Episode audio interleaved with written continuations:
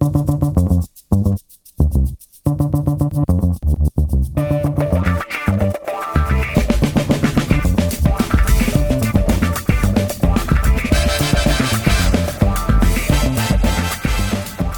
everyone, welcome to What Are You Watching? I'm Alex Withrow and Nick is here. He's on this commentary track, I promise. He's just not on this intro. If he was here, I would call him Glenn Snackwell, naturally. Ocean's 12. Okay, real quick before we get into the commentary.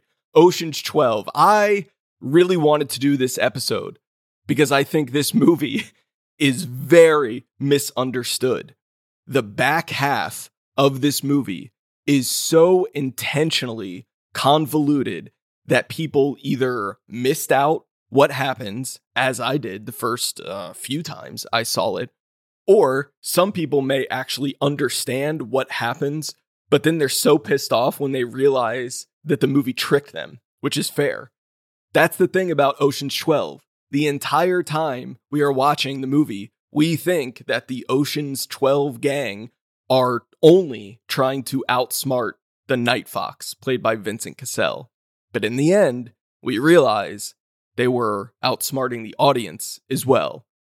I love that stuff. Ocean's 11 does this for a little bit too, but it's only like a couple seconds. Like, you know, the whole thing involving the Bellagio vault. We as the audience know that they have built that practice vault, but we do not learn till the very end that they recorded their practice run and they have tricked Terry Benedict with staged footage. So Terry Benedict and the audience are being fooled at the same time there. But again, that's just a couple seconds.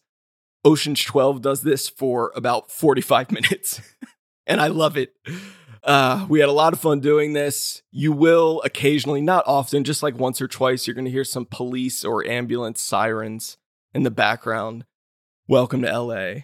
One thing we did not mention is Bruce, Bruce Willis. We mentioned how much we love him in the movie, but you know, just where Bruce is at in life right now. We love him. We're thinking about him. I want to do a Bruce episode in full sometime, but Ocean's 12, directed by Steven Soderbergh, one of my favorite directors, one of my favorite movies by one of my favorite directors, one of the most irreverent sequels ever made. I hope you can watch along with us because we do laugh a lot at things that are said or just looks that the characters give to each other. When you hear the beep, that is when I hit play on the movie. So in three, two, one.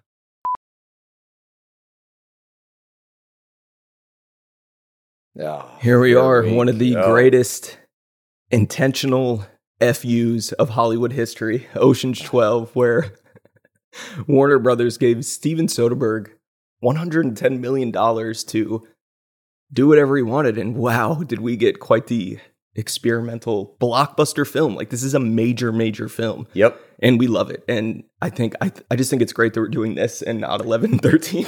we're just starting like this This is with 12. Oh, God, I this is my movie. favorite one of Oh, the whole yeah. series. Oh, yeah. Which is the least popular opinion. Soderbergh's favorite as well. And uh, this was the one for this entire weekend that I was the most excited that we were going to record. Mm-hmm. Mm-hmm.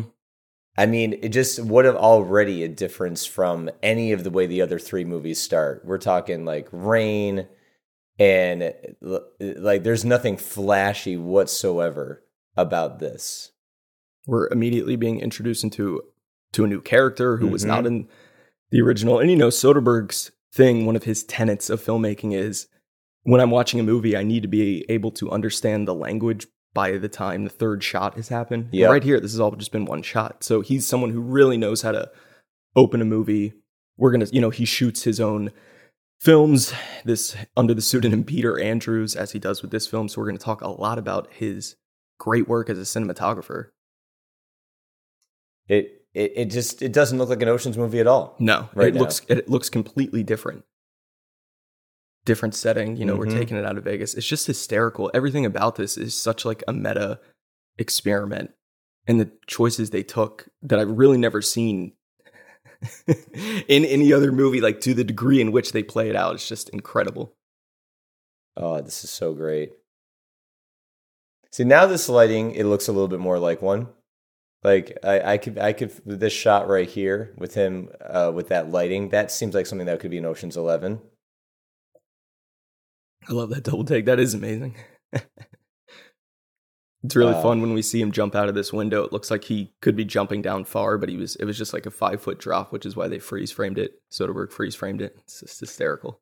I, I, I love this though because like like yeah. And they do that a lot with him, like when he finds out she's stolen his phone and he does that funny face. I love that slow- shit. Those yeah. like yeah, those stops really.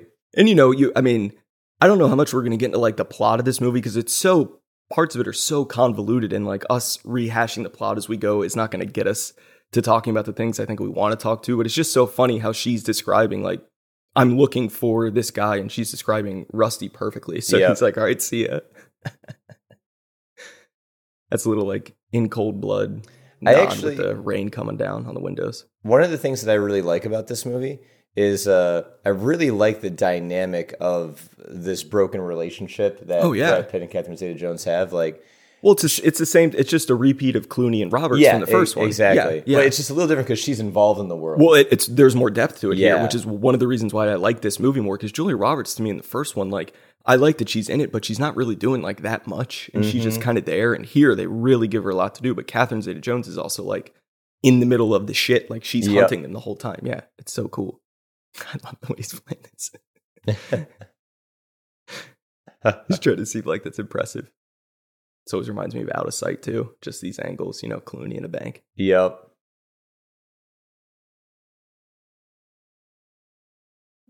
Eh, you know George Clooney, man. We you know he's someone that we that we we we brought him up on uh, talking about Michael Clayton in our 2007 pod. Yes. But what are your thoughts on George Clooney? I mean, I love him. He's, you know, we don't we don't have George Clooney's anymore. Like someone who's Yeah. just got that movie star gravitas who can.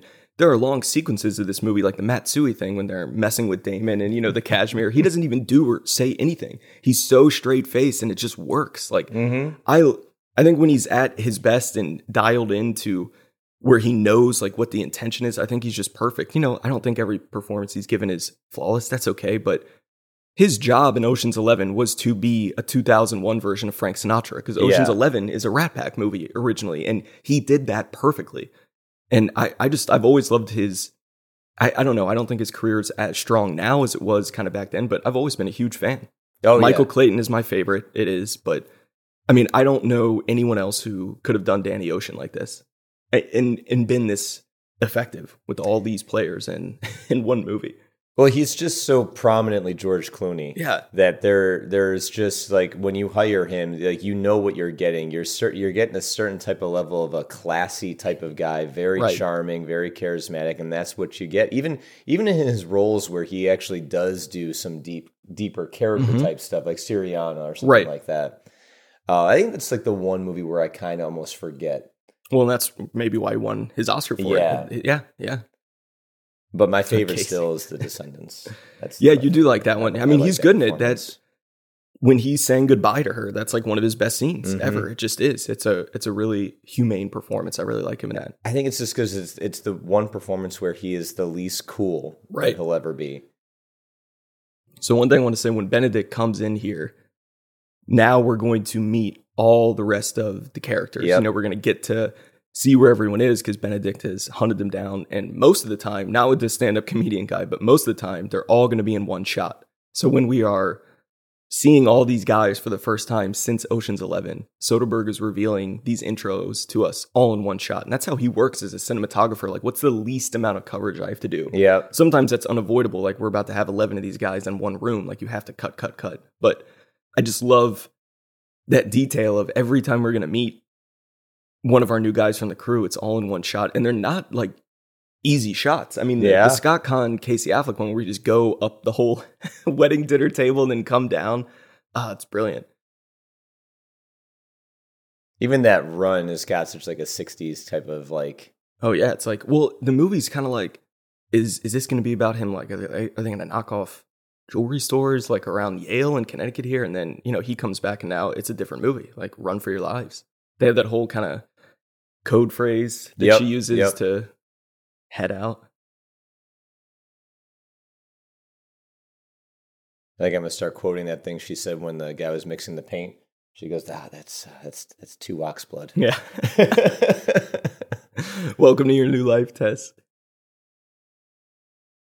A cool thing, you know, these movies are cool. Like that's the point. They're super, super cool. But Andy Garcia brings enough danger to it to where you believe like he he would seriously hurt them if they don't pay up. Oh yeah, And that's what's so. Even though he's playing it like cool and intimidating, he doesn't have to bust any heads to make his point. Everyone just believes it. oh, he's got people who know people. Exactly. Uh oh.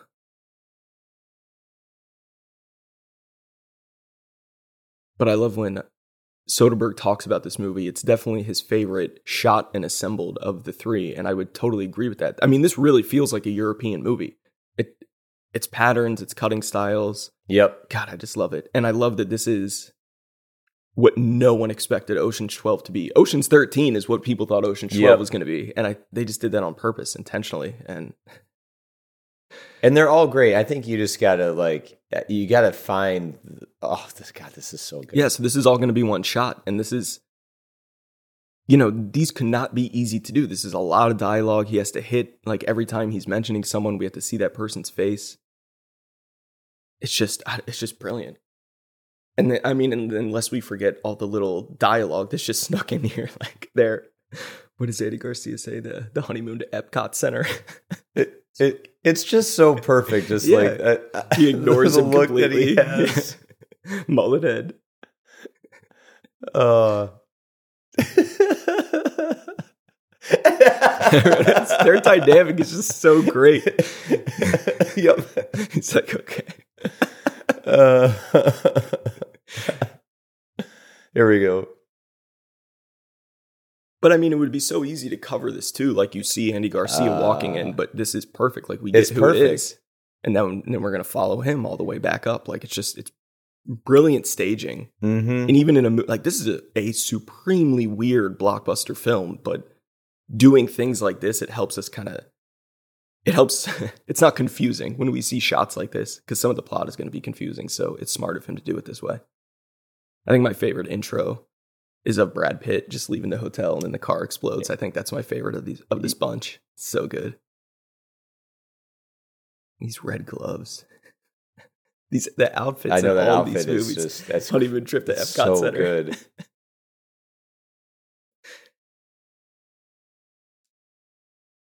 Oh, I- I don't know why I've always loved this line where she's like, "You know how hard it is for me to be friends with guys."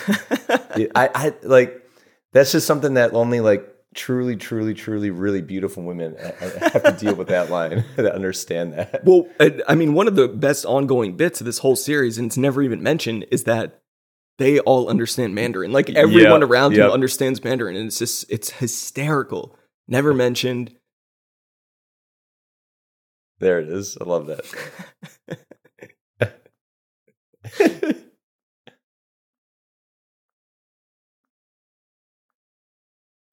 Oh, that's so br- and and the like how many times can you reveal Benedict and have it be new? And he always finds kind of you know different ways. Like now it's a reflection. And of course, yeah, of course, Benedict just knows Mandarin. Like, yeah, okay. He's just like, mm, mm-hmm.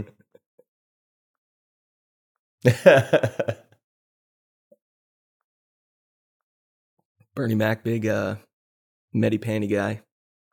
Medi Petty, Manny Petty, is that what it is? I yeah, don't even Manny know. Petty. but he is in real life. So I, th- I love just putting him like this. Um, you know, bringing all these people back would not have been easy because they're all very busy now. I mean, all these actors, like kind of famously, Matt Damon went to Soderbergh and said, "Can you really like decrease my role here? Because I'm exhausted from these Bourne movies." Yeah. So they tried to work something out, and obviously they give like they gave Damon more to do, and it's perfect. So that didn't necessarily work out, which is great. It's great that they didn't lessen Damon's role, but one thing people may notice is that Bernie Mac really isn't in this movie that much, and that's because of scheduling conflicts. He was the only one with a scheduling conflict, and they only had him for like four days. wow, that's so it. my favorite scene in the movie is when they're all in the hotel room, like talking about the plan, and the camera's all crazy. And Bernie Mac's the only one not there, but they make a bit that he's like in the bathroom.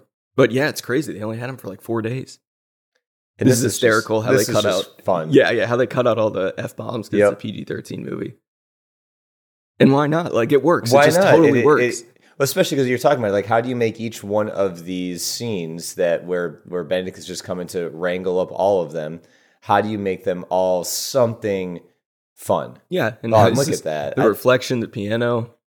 This is great. Because Damon, like, maybe even Yeah. more than anyone, I think this is the biggest upgrade from 11 to 12. Like, I love all the stuff he puts into Linus here. Just Yeah. the, the kind of dwe- dweebiness, you know, I, I- I wouldn't have even, I almost didn't come over here to talk to you. like, he's, he wants a, a more vested interest, and they just start messing with him from the beginning. But they want it, he wants to be more involved. So they're like, all right, kid, we're going to prank the hell out of you. Get out of my car.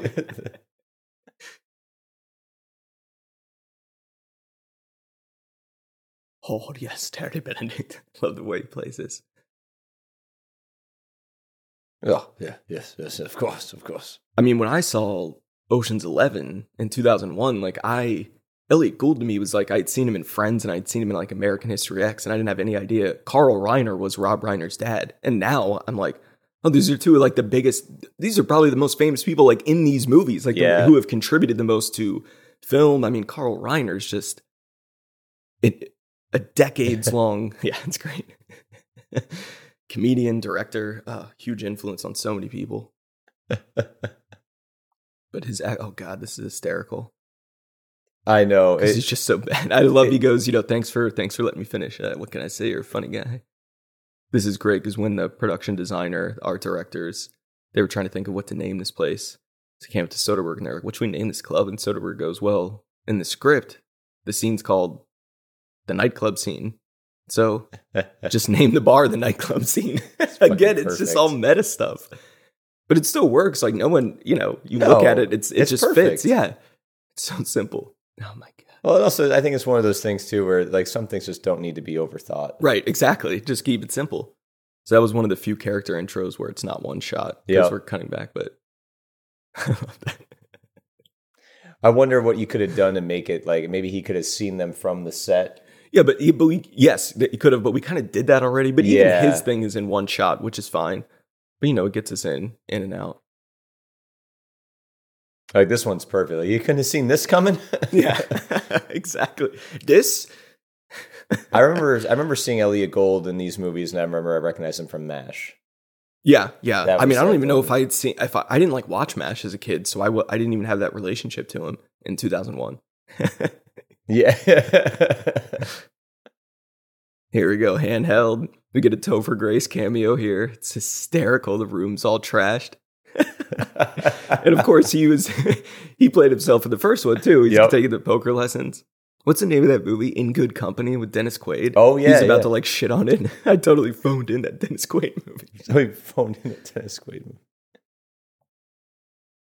It's all him. Oh my god, it's all Oh. Frankie Muniz Yeah. on me. Well, because I around this time, like he destroyed a hotel or something. Is this a standard? Yeah, this is It, the it looks like the standard. It yeah. is. not downtown, but in West LA. West Hollywood. Yep. I love her, man. I love that Rusty's tried to.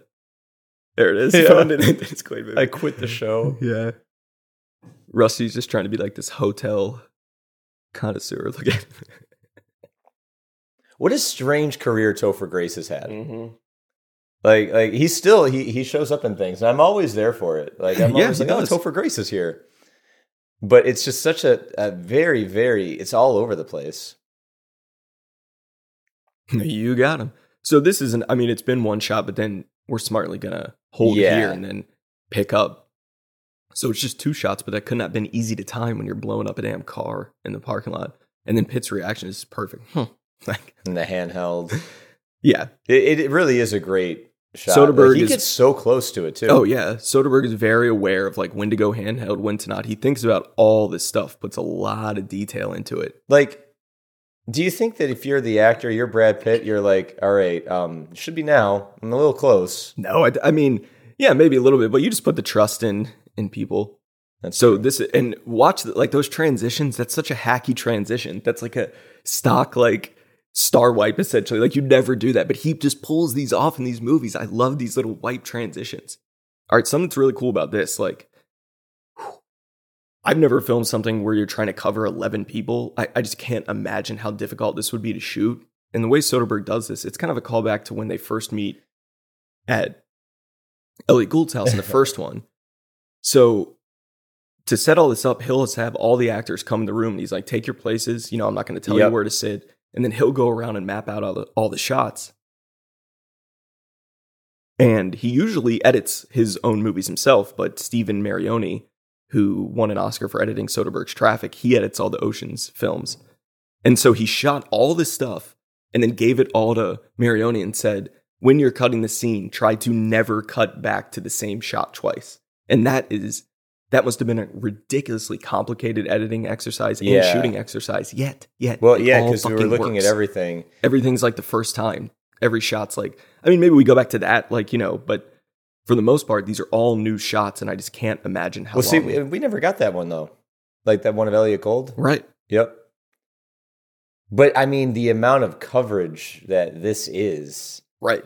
I mean, how how long do you think this sequence took? Just based on like you know, say everything went right, like there weren't any hiccups. It was just getting this amount of coverage. I mean, I would. I Soderbergh works incredibly fast. You're doing two, three takes. So this probably at least a day. And At for, for him to spend a whole day on a scene is a big deal. But I would. That's Yep. a long time for him. Yeah, I would think this would be like a day. I mean, he he talks about having a day shoot planned out, and Oh. then they. That that's Yeah. when we've cut back to though. We, Yeah, we yeah. to- yeah. I mean, he like as much as possible. As much try as not possible. To, don't ever Yeah. rely on like, yeah, I'm gonna. That's my go-to angle. Just try to mix it up. I love this. It Saul's out, just dips out.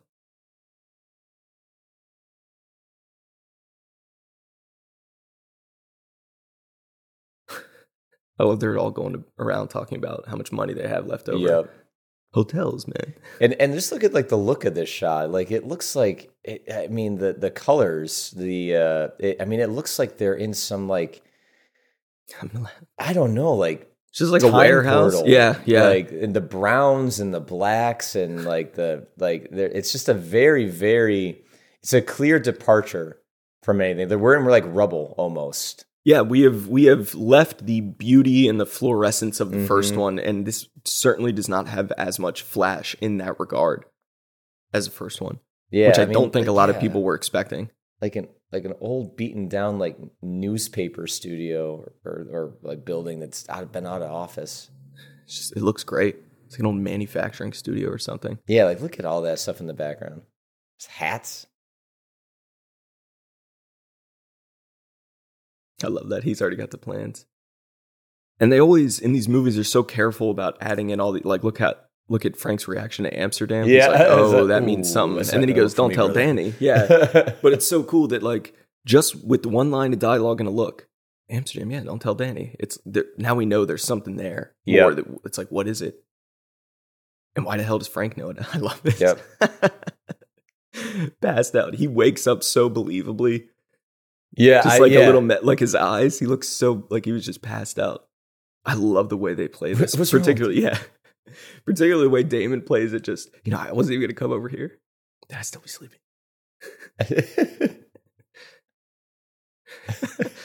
this like desperation that he has is just so perfect. Oh, you know, I want to Da- be more in the Damon team, is- chewing the gum. Oh God, eh, Damon is is absolutely incredible at, at because he is a leading man Mhm. in so many of his roles. Mhm. The way that he approaches secondary characters to me is some of the most fascinating work for like a movie star of his caliber. yeah. I think. I mean, we've talked about this. I think it's he's almost even better at it. Yeah. Welcome back to the fucking Matt Damon commentary hour here. Yeah, the no, Departed, seriously. Saved Private Ryan. Because he's We're not, not doing this on purpose. I promise. he is not afraid at all to make himself look like a, a complete fool. I mean, you can. That's that's evidence Yeah. here. But then what? Look at the informant. Like he's just Yep. a total ass. But yeah, you're right. Not a lot of movie stars will do that. I I personally love playing roles like this. Like just me personally, like anytime I get to play someone that's really insecure or Mhm, like right. really kind of worried about something, it, it's it's the most fun.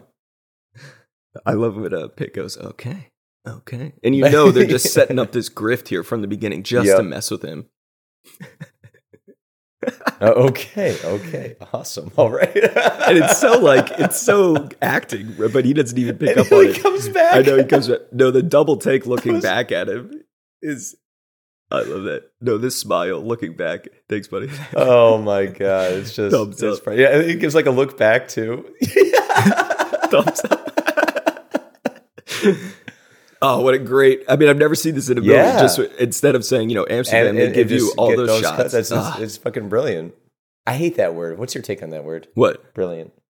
I don't fucking care. I mean, Do whatever. you ever it feel like it fits. just got like abused by the world of like film and art? incredible is abused more because the actual definition of incredible is something that is not credible, so it's not believable. And now people use it as like, oh, that's amazing, but it's actually but it's actually like if you tell me something, it, I could say that's bullshit, but Yeah. I, I actually could accurately say Yeah, that's that's incredible." incredible. That's yeah, not credible. We should start doing that.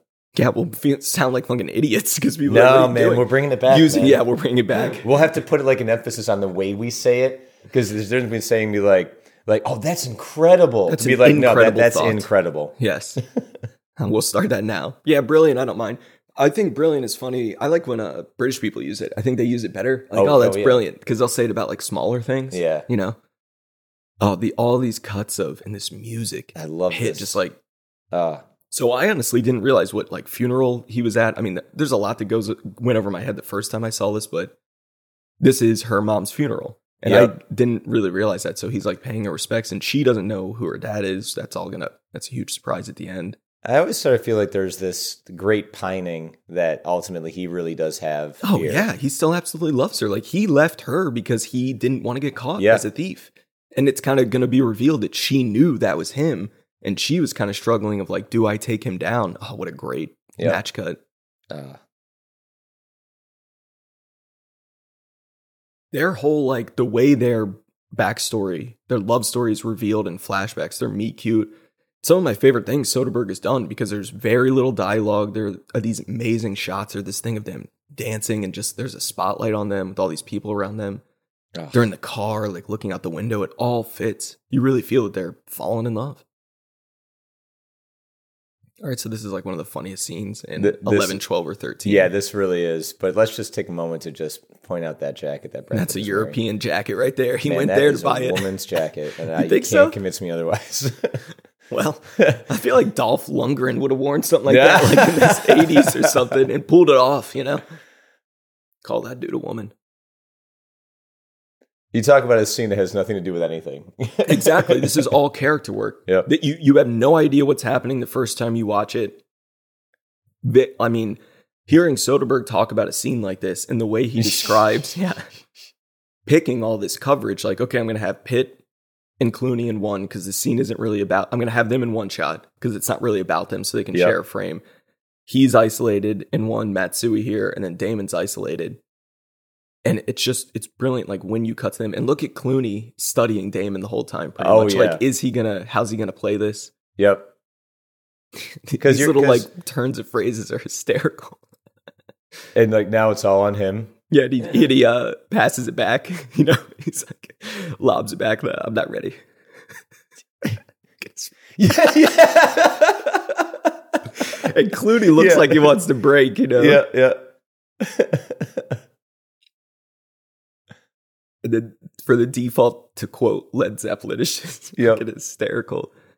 And And, he's like, Clooney's "Mm, look doesn't yes, change. Pitt looks like, oh God, you're burying us, but Clooney just does not change. And you don't even, yeah.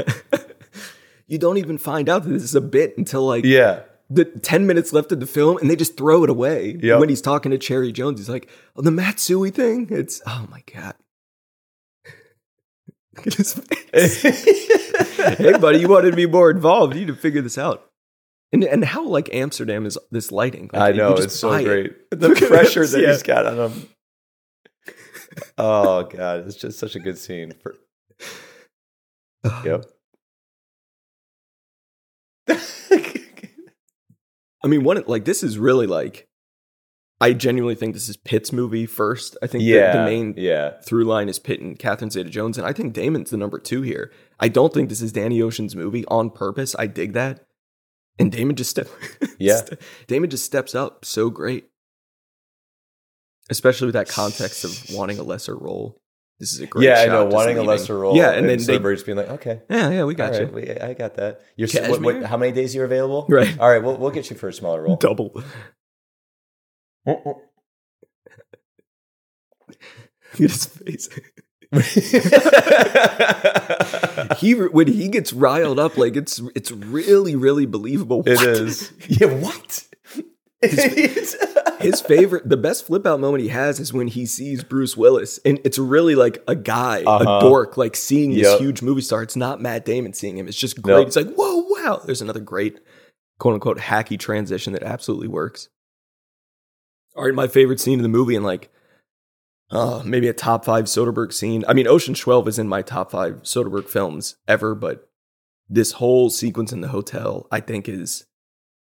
I, I mean, it, it just gives me chills about how he decided to cover it. The exact antithesis of that warehouse scene where we're in, where every Yep. shot is on sticks. We're constantly cutting to different footage. Now we're going to go handheld. It's dizzy. They rehearsed it a bunch. They had to get the timing of everything down, like when we're cross talking over each other because there's so much cross dialogue. This, like from here until the end of the scene, yep. is just it's honestly hard for me to talk over because I just want to watch it. but every little line, like you, Brad Pitt's even gonna go, "Please don't touch my food." Like, you know, Yeah. what does that mean? It means please don't touch my food. Like it's brilliant. But the only person not here is Bernie Mac, and they have it. You know that he's like in the bathroom. God, the handheld thing.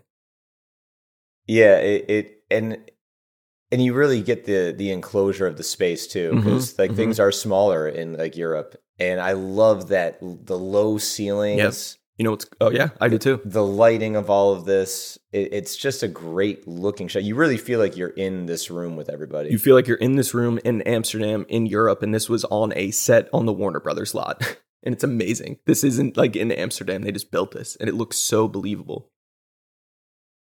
But knowing like when to cut, when to hold a shot, you that, keep is that the- just the camera right there in the background? well, he's holding a camera. Yeah, The- I know, Yeah, I know. one of them has a camera, and they're just playing with it.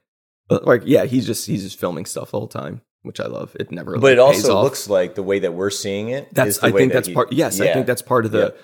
the thing. But the real winner here is the sound and the sound design of it because you keep hearing people talking over each other, which people you know can't hear. We're talking now, but simple. I love Yeah. this. I love this dumb idea. He's like dumb. One dumb the idea. freaks code. Dumb.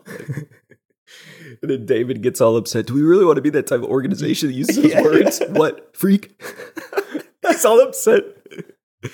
Just like the the clunky clinking, Brad Pitt's eating is always like Always. It's, it's just perfect. Super freak.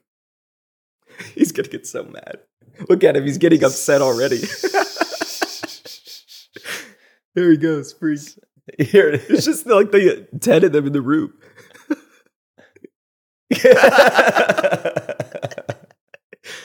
Nationalists do that. He doesn't know how to say agoraphobia. he screws up the word Yeah. agoraphobia.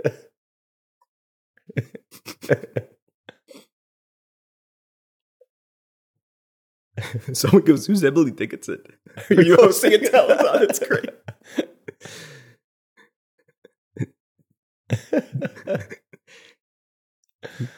no problem Oh my god. But then we don't even cut to anyone. We just stay on him and hear Yeah. everyone respond. It's like brilliant. He's like, all right, well, cool, fine. I just lost that. Eh. And part of the genius is how Rusty and Danny almost always know what the other is thinking. Yeah, they can yeah. always finish each other's sentences. It's like, great. You're making that up. and I love how we, we get these terms, like these code terms. Yeah, all That- the all these uh, like heist terms. Yep, You know, it, yep. I have no idea what they're talking about. It's it's really big when they're talking about stealing the egg. They're Yeah. just using the heist terms. And again, we don't need all that. Who cares? No, we don't need all that, and, and and we never need to know what they are. No, Like- it like- just it puts us in the world. Yep. When I'm watching like a medical thing, I don't need to understand every single Yep. thing they're doing. I just need to believe that the people doing it know what they're doing. That's all. And they convince us very well of that. Still, my, I think my favorite one in the whole series is in 13 when Matt Damon is. Well, we're talking about 12 Nick. He's doing an Irwin Allen. Oh yeah, yeah, that's great. Oh, we can't talk about 13 and 11? Oh, we no, can't? No, when he like yells at Elliot Gould, you know, Yeah. because he's in the bed. Look, they're doing it, Irwin Allen. He's like, you don't need to shout, Linus. What if I put down the rule like we're not allowed to ever reference eleven or thirteen? Well, all right. It'd be do it. incredible if we didn't reference if we reference him Oh, yes. It would, it would be. It would be it, it, the truest definition of the word. of yes, the word. All right. we're kind of getting like I've never done the six degrees of Kevin Bacon thing, but I'm sure if I tried hard enough, I could connect Miller's Crossing to Ocean's 12 through some actors or something. But you know, it's not very often that you're seeing things like this be referenced. Like, and I, I think this is actually a direct extension of Julia Roberts is coming. I think they're kind of like just by Ah. inserting this pop culture reference, like it, it- it's letting us know. And 13 does this too. Like the, the nose plays, they call it the Brody. Like they're inserting pop culture stuff here. I can do that in one movement. Go for it. Miller's Crossing, John Turturro, Rounders, Matt Damon, Matt Damon, Ocean's 12. So there you go. Yeah. So there is a connection, a very, very easy one that like they're just having fun with, and you kind of have Mhm. to give up the. You just have to give a lot of it up and just have a lot of fun with it. That's Yep. all. It's not meant to be taken literally or seriously. Just have a little fun. This, I believe, this is all one shot that we're about to see. It's incredible. Also, love that Clooney's about to. They like rest, and Clooney's about to pour his heart out, but Pitt clearly has caught on that. Like, oh wait, I figured out the job, and he just leaves. Yep. just walks off. They typically give them at least one scene like this in every movie. I like when know, they're in and they're, front of the they're so great. Yeah, when they're in front of the Bellagio in 13. Oops, there's another reference. Sucks. Also, like, hey, two the two most famous movie stars in the world, you're really far away. One of you's gonna have your back to me, the other's like hidden by a giant gear. That was a great cut. And now right here, he's just Rusty's gone. He's totally figured out. like, he's just totally out of it. He's like, oh shit, I figured it out. I remember we can raise the house. Yep. I I don't know. I don't know. Just-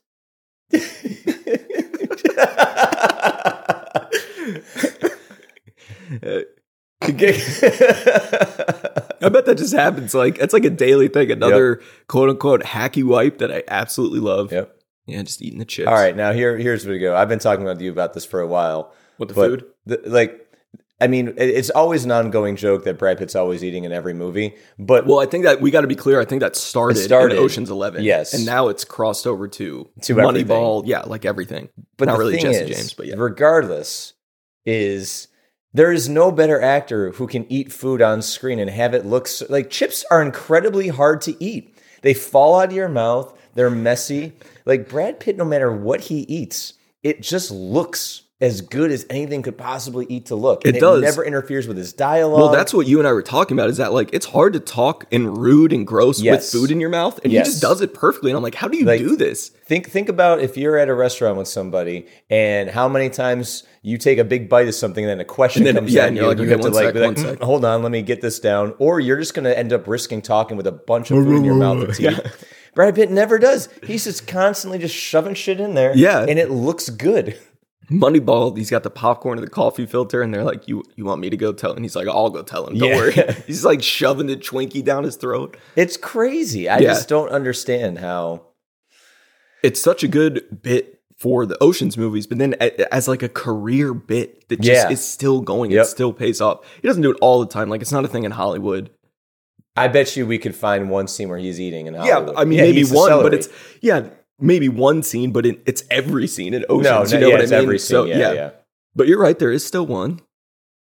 This is really funny because Soderbergh uh, doesn't know how to swim, so he did not shoot these Oh wow. these uh, shots here. You know that that tracks. I could I could see a guy like Soderbergh not knowing how to swim. Yeah, the dude knows everything about cameras, lighting, audio, editing.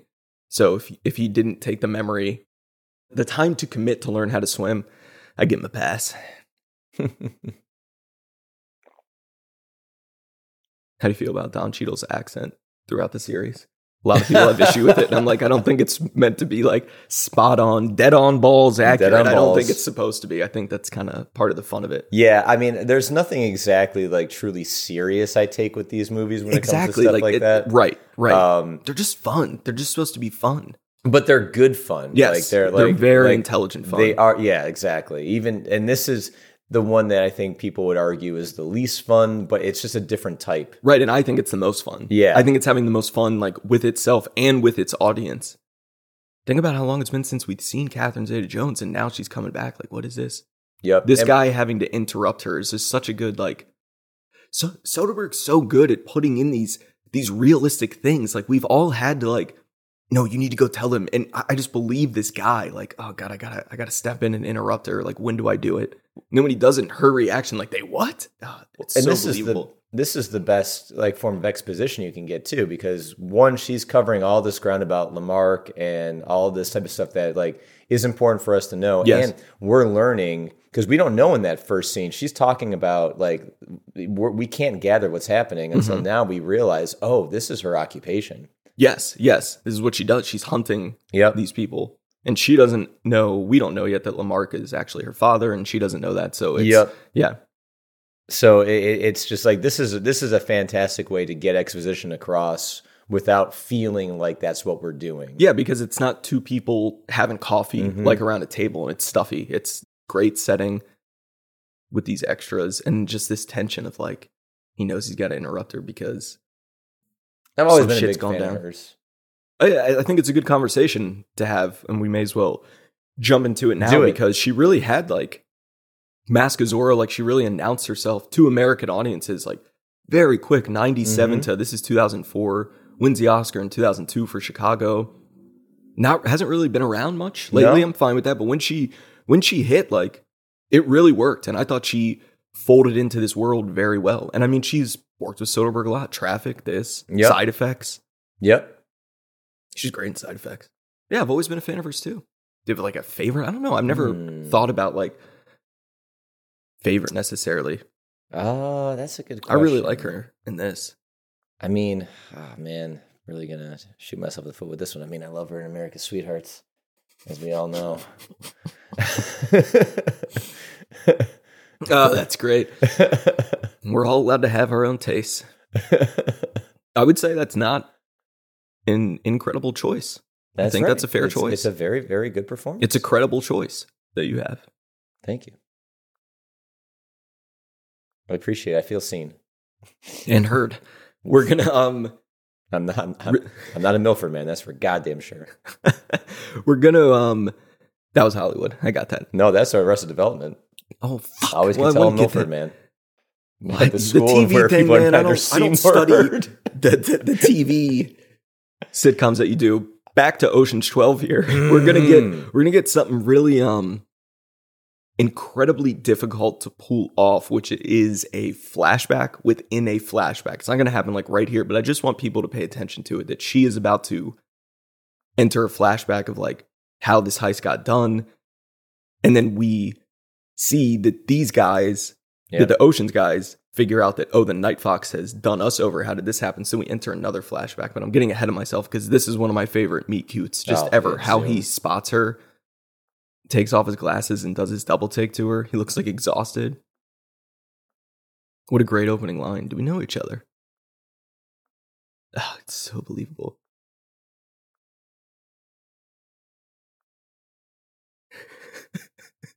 Mm.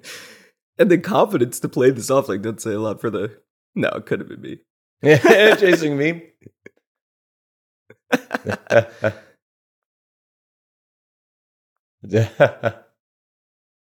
Listen, that there right there technically is a flashback within a flashback. Uh yeah, actually, like a really, really quick one. Yep. Yeah, that that counts. But all this stuff, all these shots of them getting to know each other, falling in love. I love just this story that's told with no dialogue. They just took the dialogue out. Now we're like that, that Ah. white spotlight on them when everyone's dancing. There's a great shot of them in a car. And that's what's this was really cool. He's learning all these heist tricks from her. I love this shot. I know why. I just Mhm. always loved her looking at him.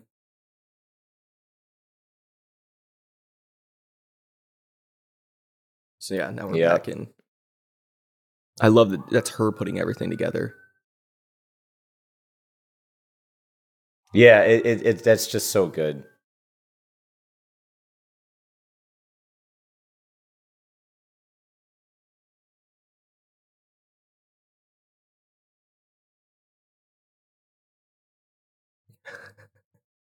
Yeah. There's a great little bit when he's like, "How did you get past my?" When Clooney's like, "How'd you get past my men?" and then we see them arguing kind of on the roof, and Yeah. he, they, he mess the Night Fox going in. It's just so funny. The Americans. And All right, be- so here's a yeah, so flashback. here we go. Yep, this is a flashback, and then they are gonna open the safe or something and see that they have been had by the Night Fox. So then we are going to go into the guy's flashback. And that's Mhm. just something that's very difficult to pull off because it's not even Catherine Zeta Jones's flashback within a flashback. Yep. We completely switch We're switching narratives. points of view. Yeah, points of view, exactly. But again, it works. It's like, it, Well, I, I think because Just keep it- going. It, he, he's making it very clear. Like Mhm. it's not confusing. it shouldn't be. I think if you just like give into the movie and don't try to track it as it's going, it'll it'll all land in a way that, you know, is Yeah. reasonable. Well, even this is to argue too that this actually still is her point of view. Like she's tracking how that went because she knows Yes. that crew, Yes. and yeah, It's so fun to watch her figure it out. she's great. though. Oh, she's, yeah. she's really like killing the scene. Now we're going to be introduced to Yep. the Night Fox, one of our favorite actors, Vincent Cassel. I love him. And this is great too because this is another yes again we're we're back in that flashback. We're in her flashback, yes. Yep, but where the style is not the montage that we were just in. Mhm. Like now this is just important information. Like this is plot flashback. Yeah, exactly. And it's very rare that we get to see this group be had by someone. So Yeah. it's a lot of fun to see them being toyed with. You know, one of the reasons Vincent Cassel got this role, Soderbergh saw a little movie called Irreversible. Really liked him in it. Well, I mean, It was only two years earlier. I mean, I think that's fair.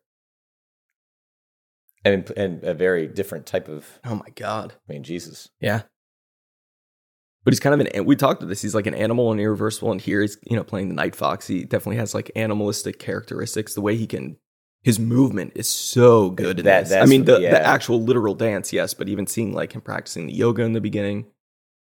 This is another flashback. now here we so, go. Yeah, that, right. Yeah. There we go. The one, One month, month ago. Now, this, this is what I mean. When now we're in a flashback within a flashback, we have changed points of view. Who cares? Yep, It still just works.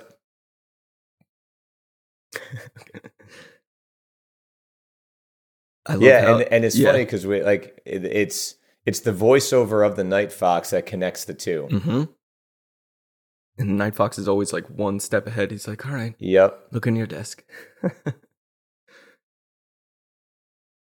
and once I, I don't know how many people pick up on this the first time you're watching it, but once you track that, like the only reason the Night Fox is doing this is because he's trying to prove to his mentor Lamarck that he is actually the best thief in the world, not Yeah. Danny Ocean. It's just a big fuck you. That's all it Yeah. is. Like, no, I'm better than you. and I, you know, if I could prove that I'm better than you and Benedict kills you all in the process, great.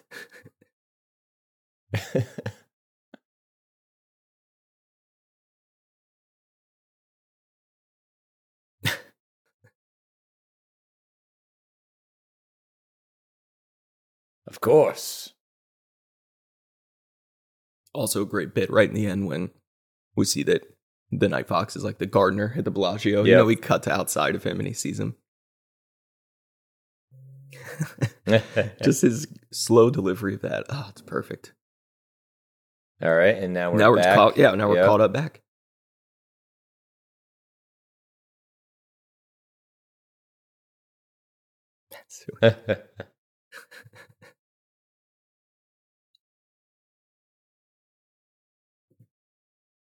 Also great that like she just comes in with this huge flex and whispers one thing to him and he totally melts. Like what the hell? yep. What was communicated there?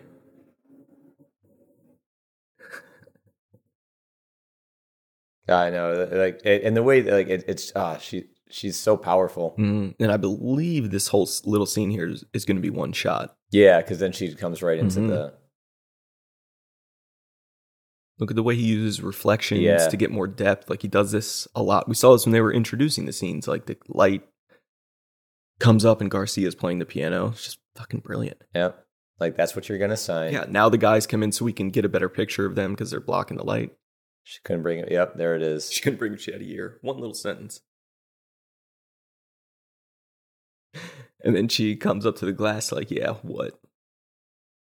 Boom.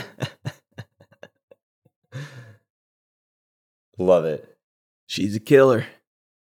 Oh, so good. There he He is. is getting his nails done. But it's also you ever got a kind of no. I think I don't think they know what to do. It'd be like Dumb and Dumber. I know they're not that bad, but they'd be Oh like God. they they would look at my nails and be like, son, you you have to stop doing this damage to your nails. Like, how often do you pick them? I'm like, I take them down to the nub. Can't help it. so it, it would be, it would just go. It'd be silly. It'd be like going to a spa and then going mud wrestling after. You know, they're not getting anything done here. Yep. We're not getting anywhere. oh my god, the way the whole Pitt Zeta Jones Oh, yeah. chemistry dynamic playing off each other. This Hi. It's like and you see who she tracks, Yeah. Danny, and boom. boom. His Yeah. silent, come on, move, Yeah. move, move. This is great. That- and the way he opens the door, hi. Yeah, I know. He's just so can't- great.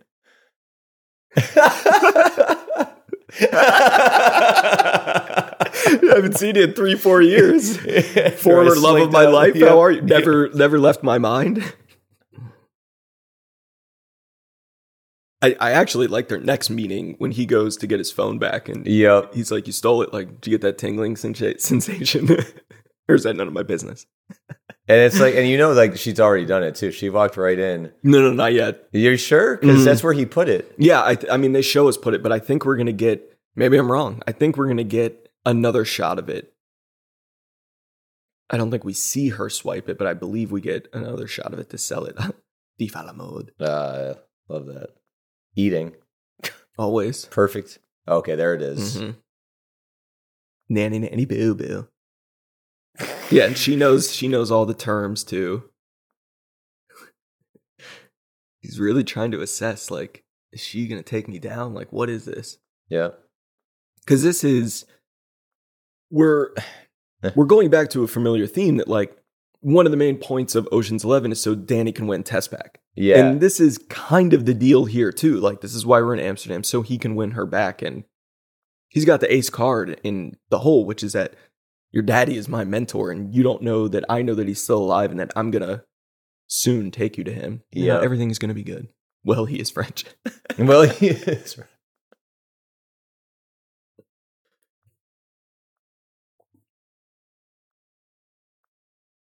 Beg for mercy. That's a little extreme. Got to go.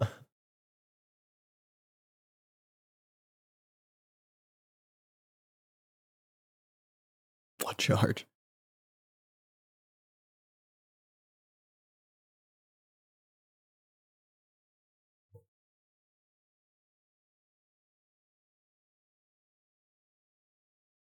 And she has all like the power and control here, which I love because you don't know, like, we don't know Yeah. how far she's going to take it. Is she mad at him for running out? So she wants to take him down. Yep. Does she just want to show that she's a little smarter than him or whatever it is? And I love that. Like he gives that last look. Yep. And now we're going to get the, uh, it's not only does he find out that the phone is gone, and then we get that great freeze frame. But he doesn't even tell them until they find out, like 45 minutes later, that she stole his phone. It's Yeah. so funny that he never brings it up. She's like, "God." he seems kind of impressed. Thief. Oh yeah. but Clooney's in on this bit too, because obviously Clooney and Pitt already met with with Lamarck, so it's all a lot of this movie is just a giant bit, like the whole stealing of the egg thing. They know they're being watched, so they're just like messing with the Night Fox. It's, Yeah. it's really genius.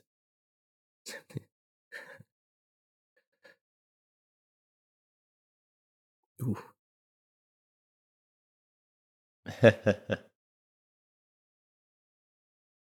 Do you think that like Brad Pitt's outfits when these movies were coming out, they were so flashy and purposely ridiculous, but now they kind of seem, I don't know, not the jacket you called out earlier, but they don't Yeah. seem as like outrageous by today's standards because it's 'cause- clothes are just like crazy. Brad Pitt Like can high just make fashion. anything look good. Well, of course, of course. I love the shaved head too. Great choice. One phone call. Yep. Perfect freeze frame. Boom.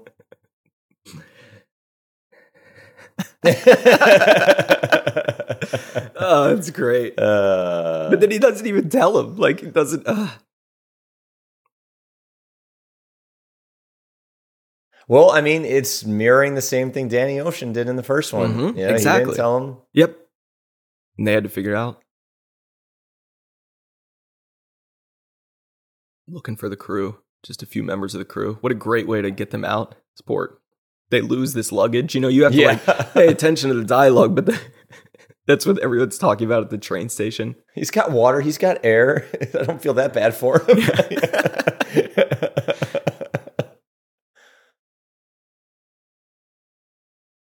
But they way to, you know, they walk out in these football uniforms.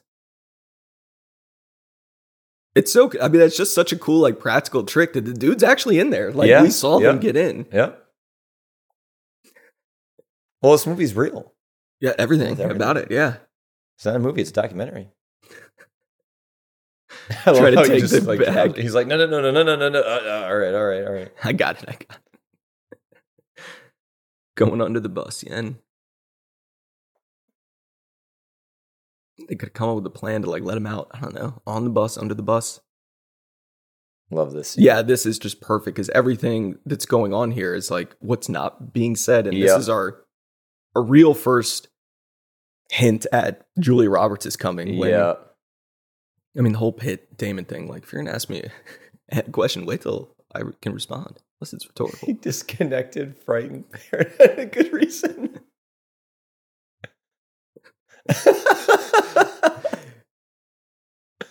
20 minutes out of it.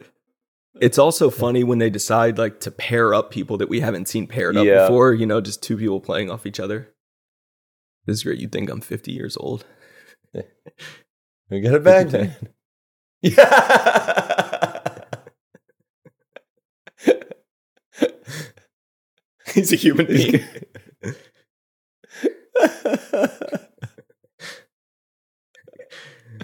Rusty's not 50 years old. This is yeah. I love how this turns into that. yeah.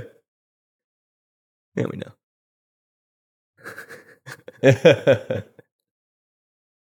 I love this. Let me ask you. Let, let me ask you something.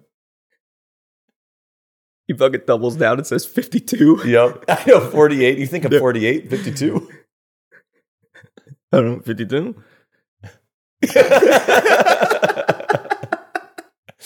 and he just walks away. So you really did shove it in there, huh? Maybe you should ask me. you got you got to just do that. E e. Oh, this is perfect. yeah.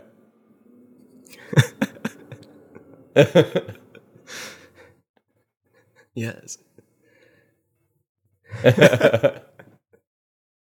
Don't ever Oh, I love that. it. Yeah. Just shutting it down right away.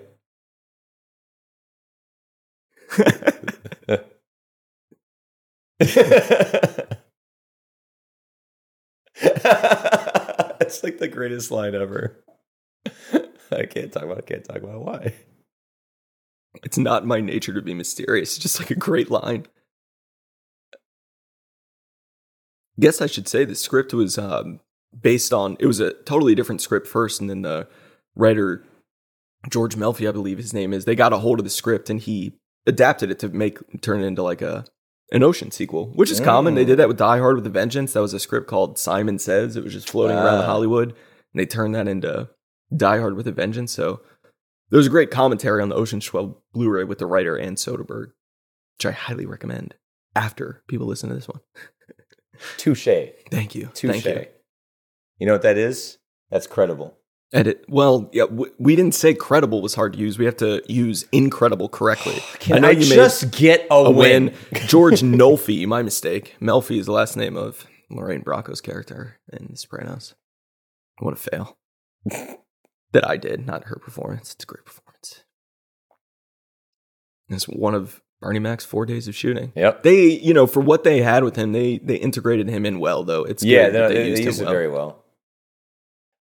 Kind of forget that Saul's been gone, you know, and he's going to come back at such an important Yeah. time. But I love this little one ch- one shot reminder that he's still in the game.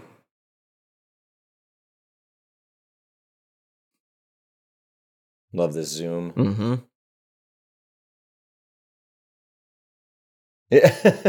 Stop bugging me.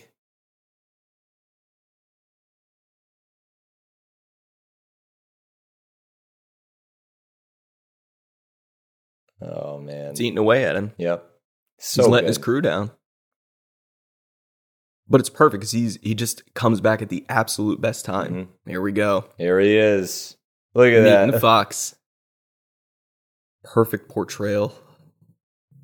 Perfect embodiment of who this guy is, Francois Toulour. Yeah, with a perfect name too. Mhm. Like everything about it. It is really perfect casting. Yeah. He does great, like little work, but great work in 13 as well. It's just nice to see him pop up Yep. for two, three scenes. I thought so. We weren't going to mention thirteen. no, we, I went back on that. I was oh, just oh, giving you, oh, you, you a hard time. on, but you weren't going to tell me that we were going back. on. You were just going to. Yes, I did. I said it wasn't possible. Yourself. I said it wasn't possible to not reference the other Well, two. I was. I was under the impression. Let's just not reference eight. we'll let that one stay where it is. Look at all these locations. This is what I miss from blockbuster movies nowadays. There's my rant. I don't see this anymore. It's all just green screen shit. Like they're driving and it's green screen Amsterdam in the background. Yeah, or like in uh, Queen's Gambit when everything's just green screen. Yeah, I mean that. Yeah, I'm not. I wasn't going to isolate just that one show. I mean, the Gray Man. It, the go-to thing here is well, we're not going to take all these actors to these fancy locations. We can just, even if it's a backyard, we'll just set up this giant green screen. But, but it doesn't even look that good. I don't know. Whatever. That's it. I'll just leave that there. Vanished. Like the softest pants anyone could ever wear. Well, that's Toulour, baby. That's that's Toulour, baby. You a bathrobe guy? No, no. I'm a sweater, man. I can't handle that. Sweat my ass off. I can't do robes. I'll do it as like a treat for myself if I'm in a hotel that has them, but otherwise, nah. And then it's only like for a couple minutes. Information absolutely no one wants the answer to. Sorry. I always like how he he he knows how good he is, and everything's a competition. So Mhm. like the, that he loves that he just got stolen. Oh yeah, yeah. He's like, wow, that was impressive. it's okay. like all right, let's let's let's do this. and this is such a good like back and forth because Ocean's not gonna play ball, and then he just goes, "What are we stealing?" yeah, he doesn't even care. Ooh. Danielle. Yeah, yeah, Danielle. Mhm. Look at that shot. It's just that's just that's just a that's just a perfect shot right there. I would argue that damn near every shot in this movie is perfect, but yeah, know. it absolutely is. All right, this is kind of important here. So this guy talking, who we don't hear, that's Jerry Weintraub, who in real life was the producer of Ocean's 11, 12, and 13. And he is kind of this character here, shooting his mouth off and kind of bragging about how, yeah, Danny Ocean ripped over, you know, the Bellagio and Terry Benedict. He's the best thief ever. And this is clearly making the Night Fox very jealous. So then we see that character Weintraub show up as a guest of Pacino's hotel in 13, and he's in on the grift. He's what he makes all the whales, quote unquote, whales leave the hotel during that heist. So it's kind of cool to bring him back. But he's the guy responsible for these movies. Old school Hollywood producer. That fruit smoothie. I love watching him um dance like when he's practicing the dances. Oh, it's such a cool scene. Well, I mean, even for I mean, forget the dancing, yeah, but he, there's a cool little montage of him like warming up and practicing Yep. on his, you know, little veranda there. And I believe uh, at the end of the movie we call back to this shot.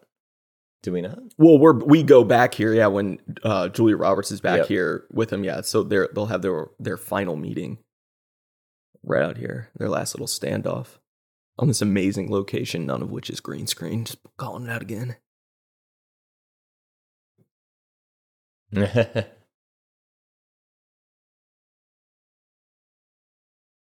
oh.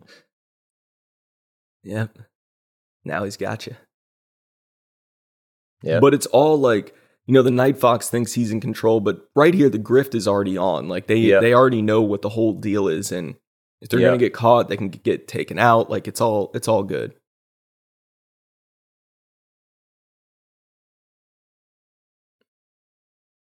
Black and white with little colors, great. I think one of the more confusing bits of like in terms that I remember I had a difficult time the first time I saw it because I was like, wait a second, they didn't need to do any of this, Mhm. but that's partially the point. Yeah, that's it's well. I mean, it helps them they do get to best the Night Fox. Yeah. And you know, that's part of the deal. And moreover, Rusty gets to win her back. That's Yeah. kind it all is moving toward that. But you know, th- this one is not about making money. That's what's so cool. Ocean's 11 is about these guys getting rich. Yep. This one is about these guys fighting for their lives. Like they have to do a heist so that they can live. And then 13 is all about how can we all come together to, yeah, fuck over Al Pacino, which is what make it's not about getting rich. That's what makes them great. Rusty's phone. This, I mean, talk about this setting. This was like a real setting. This was not a set. It all really looked like this. It's just so cool. This underground like lair of all the toys. It's great when he goes, tell him I said he dresses like a gigolo.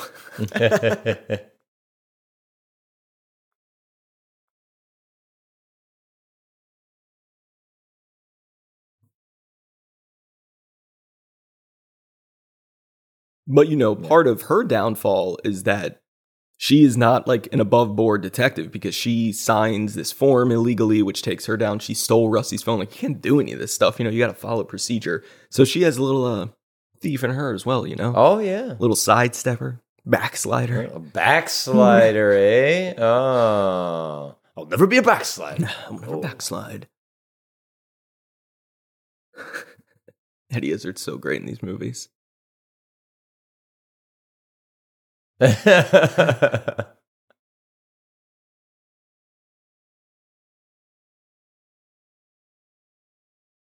Another fun transition. That's just like a freeze frame. We're just hearing cars honking. And then we punch right into yep, it. Punch right in like brilliant. that. Yeah. He's so he's so good. Yeah, I mean, he thinks because he he didn't edit these, but he has a hand in like all the title cards, all the font choices. He thinks very, very hard about that stuff. Every transition, everything's thought out.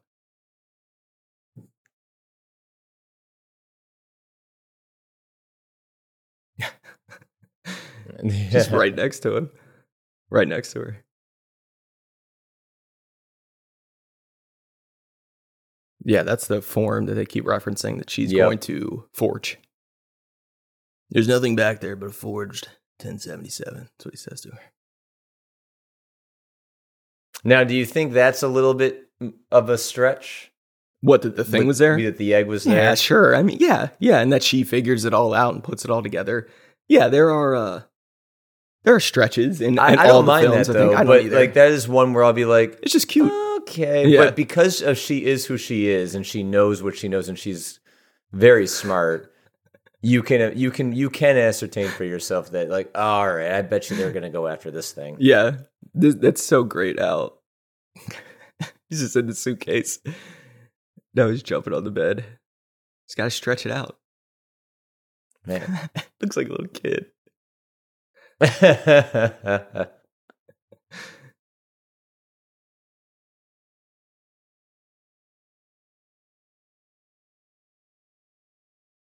Robert Ryan, not Danny Ocean.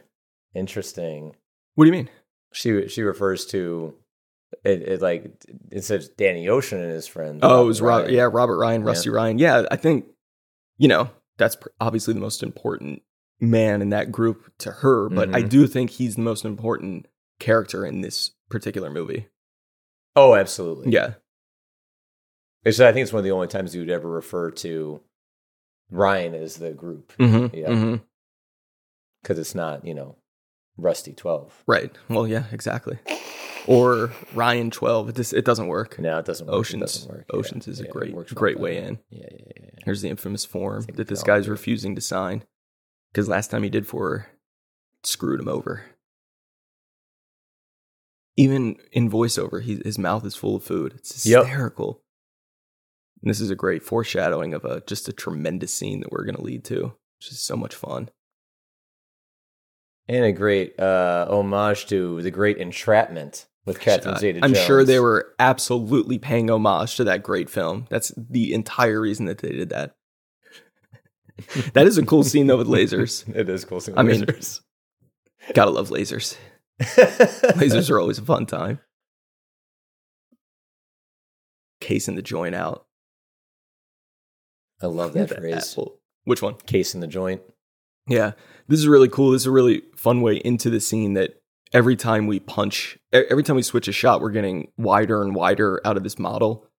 But the fact that we like started in the model so close and then we're going to get wider, wider till we get really wide, that's just pure Soderbergh. Mm-hmm. I love this timing it all out with the snaps. Another thing that's brilliant about these movies, there's that word brilliant, Mm-hmm. is that they often they always explain the heist to us before we see it and like Yeah. how they're going to do it. And of course there are some, you know, bumps in the road that messes messes him up. It's kind of played for humor sometimes, but they- they're really like doing their best to tell us what they're going to do and then they do it. It's just it's crazy how Uh, much they pull it off. I love how they timestamp it too. Mm-hmm. Mm-hmm. To the minute. This is great. We all get arrested. Yeah.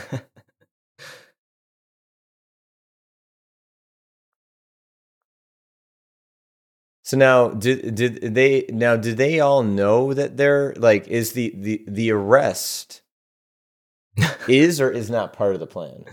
Yeah, I believe everything is to some degree part of the plan because they're being surveillance right now. Yeah. They're- that everything in that warehouse, they're being watched by the Night Fox. So he and and then they know that as well. So I think this is all just a ruse. Like it's all one giant elaborate It's plan. all one. So the whole entire plan for everyone to get arrested. yeah, just and it's all to, you know, throw the Night Fox off even more because again they have this thing in the back of their. They have this LeMarc card. They know who LeMarc Yep. is. They have the end with LeMarc, and this all started. That conversation happened before the events of this movie. The o- the only time I ever I ever questioned the situation is when they all get arrested, Mm-hmm. and then like Damon's leading the leading the the troop, Mm-hmm. and they talk about what are we going to do now Mm-hmm. and all this and that. But is that also because they're getting surveillanced? It could be. Yeah. I just I think they're all kind of in on no one looks nervous that they've been arrested by like these, you know, they're in a foreign country. They just know that Damon's mom is going to come in and save the day. Yeah. And that's just kind of how it's going to get worked out and paid off. Very early. There we go. This is Yeah. Uh, I love this. So Clooney's like, so that means yep. So she, yep. Damon gets all pissed too. uh,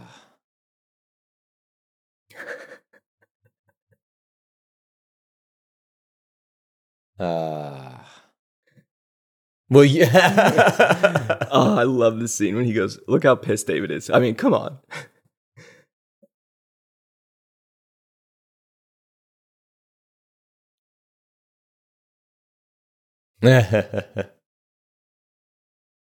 Oh, this is just so great. He's already in there, and then she, you know, senses that someone's in the room, gets the gun out. Look at this costume design.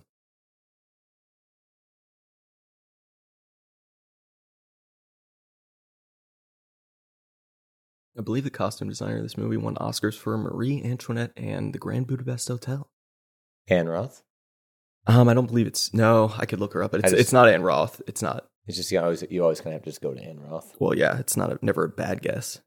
She's the go right of all time. Like she's I like Mark Bridges too. He's a good dude. Phantom Thread. Met him a few times. Dress me for the gala. Milena Canonero is the costume designer. Very famous in this profession. But I love this this interaction so much. Can I have my phone now?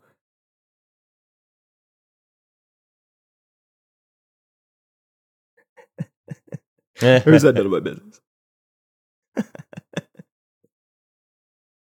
I love the long, uh, the kind of patient delivery of okay that he has to her. Like he could, he needs to be saying more, but he just doesn't. Yeah. It's back to that economy of dialogue.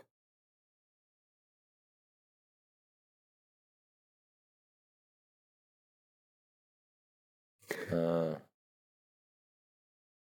Of course, more food. yeah.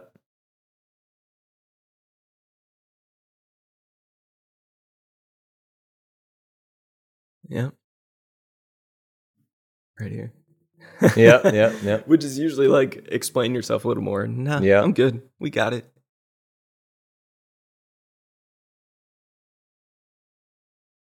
That's the one she's referencing in the very beginning of the movie. Yeah.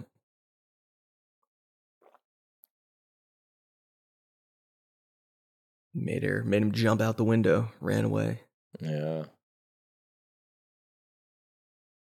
God, I love this. It's, it's just so so full. Mm-hmm.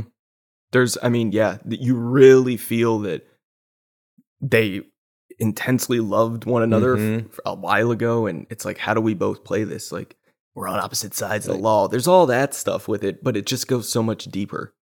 Yeah, like like that dialogue that they had, like This is great because they're talking. She's like, someone stole a bunch of paintings from look Lake Como, and that's what they just did. Yeah.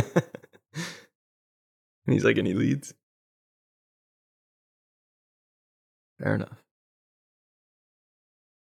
God, he's perfect.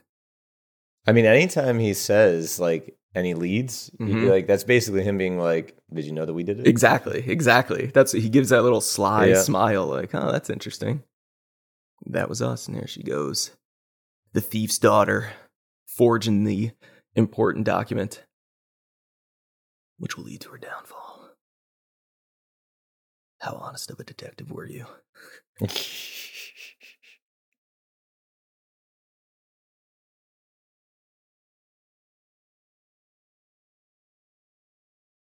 It's just like one of those silly kind of MacGuffin things, just like a forging. Like we don't know what the hell this form is, you know, all this stuff. You just got to follow it. It all works for me. you know what? Me too. Me too. Me too. but it's, I mean, you know, this movie was. People just did not know how to react to this when it came out. You know, Ocean's Eleven was a huge smash, and Mhm. I'm just bringing up all the things I like about this over and over because it's, you know, a number of them are things people didn't like about it. Yeah, and I think that's like I'm definitely going to address some of the ones. Oh, look at that, perfect. Yeah. Um, just as we can kind of just like run through them. Yeah, because I understand like th- this is the design of this is to kind of be the tonal antithesis of Ocean's 11 and Yep. that rubbed a lot of people the wrong way and I understand. Just worked for me. Yeah. just the difference to his hair and those glasses makes all the difference.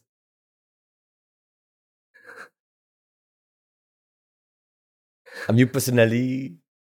I love the French accent. Yeah, he's great. Here's a little swap. Boom. I love how there was like a quick cut. Yeah, quick cutaway when Cheadle walked across the frame. Good.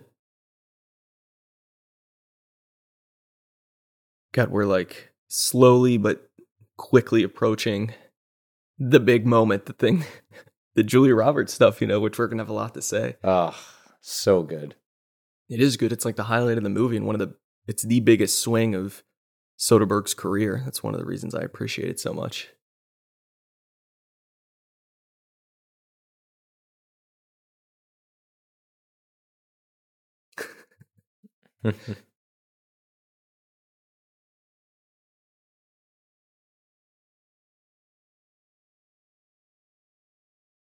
Does it in 12.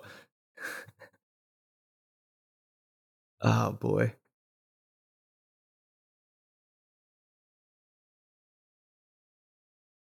Yeah, so they're like they're just aware of all this that they're gonna get caught like doing the stuff that we're gonna be on camera at the Night Fox's place, but it it's all just this grand setup. I think that that was definitely lost on me the first time I saw it. Yeah. Oh god, this is a great bit.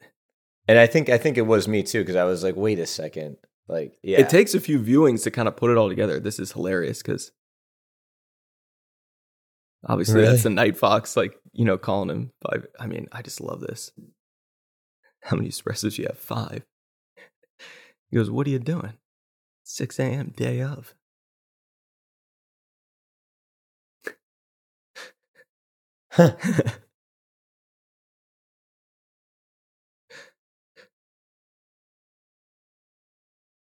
Night before. Uh, it makes you wonder. Maybe I missed it because I, I don't I didn't remember Clooney checking his watch, so it leads me to believe that did like the Night Fox adjust it at some point. I wonder. yeah. Oh, he's mean. I Yeah. love that so Yeah. much.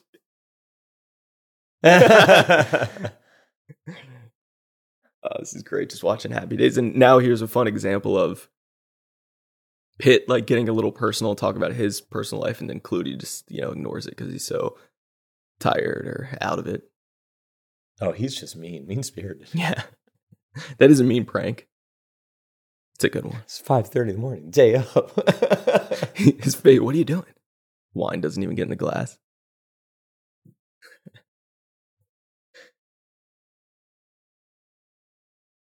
that tattoo, the one, the huge one on his arm.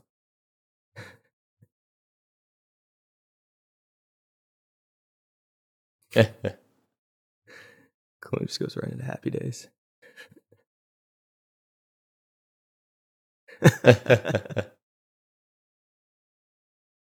Great David Holmes music. David Holmes, very important to the Oceans franchise. There are a few different go tos that he'll use for music. Cliff Martinez is a big one for Yep. Soderbergh, big one. David Holmes is a huge one. And I think that his music is such an integral integral part of these movies. Like it really, oh, this, like there the, we go. the working out, the dancing, the prepping. Very impressive. Yeah, he's so damn flexible. He just makes it look easy. Yep. I love this music. I remember buying this score on CD. I didn't have Ocean's 11, but I had Ocean's 12. Play this shit all the time. Security's too hot, so they gotta dip out. Oh man. Oh, by the way, total tangent. Yes, But uh we were watching Collateral the other day. we were. It's an amazing soundtrack. Oh yeah, yeah. I, love mean, all those songs. Yeah, Michael Mann knows how to score his movies with you know his original score, the songs. Yeah, that, that Paul Oakenfold song that's during the whole entire like big club scene. Right, right. Fucking Yeah. Man. All right. Anyways, back to the movie. Collateral, great film. And about with the wheelchair. This it's so. I love watching them all like fall out of line one on one. Like, oh shit, we've been had. We can't make it through these detectors. I mean, it's fun right here just to see them all get nabbed Yeah. and get taken down, and we're we are watching like, wait, what?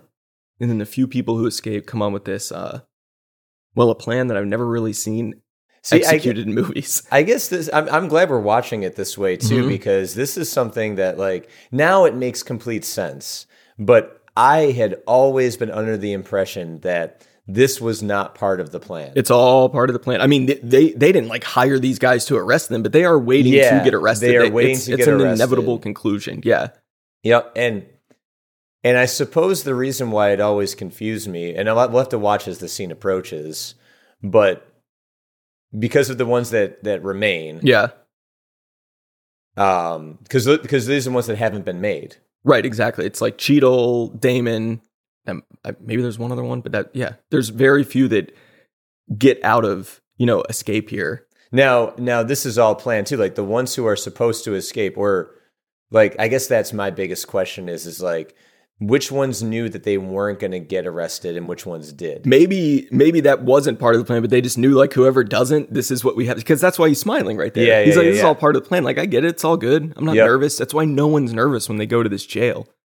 But yeah, like these are the details that I can't I can't fill in. It's it, Yeah, are- yeah. Like, did they know who was going to get taken and I don't know.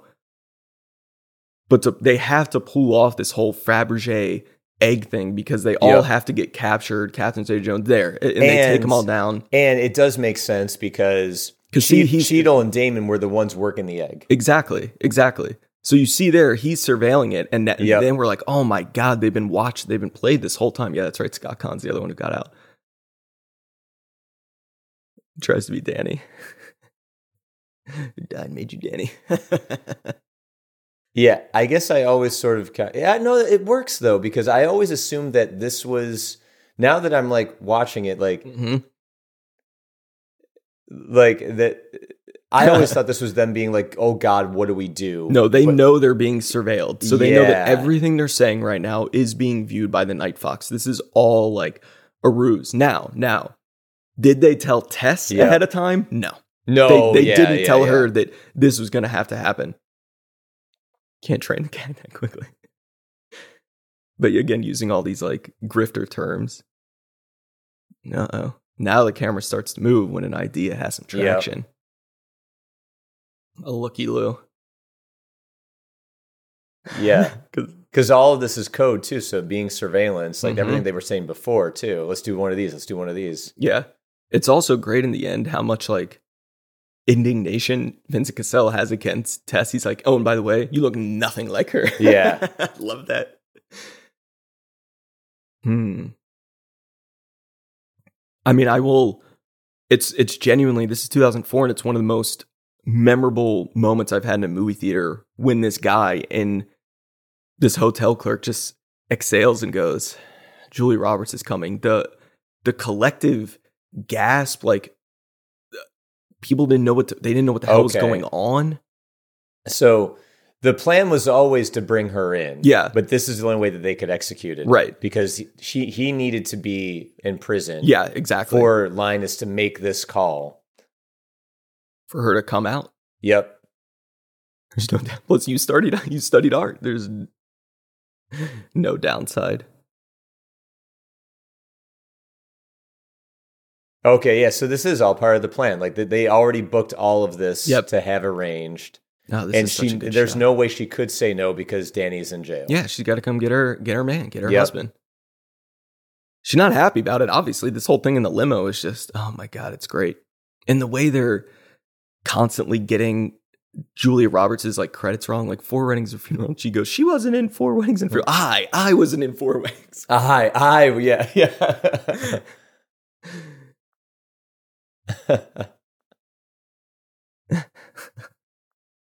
Uh oh.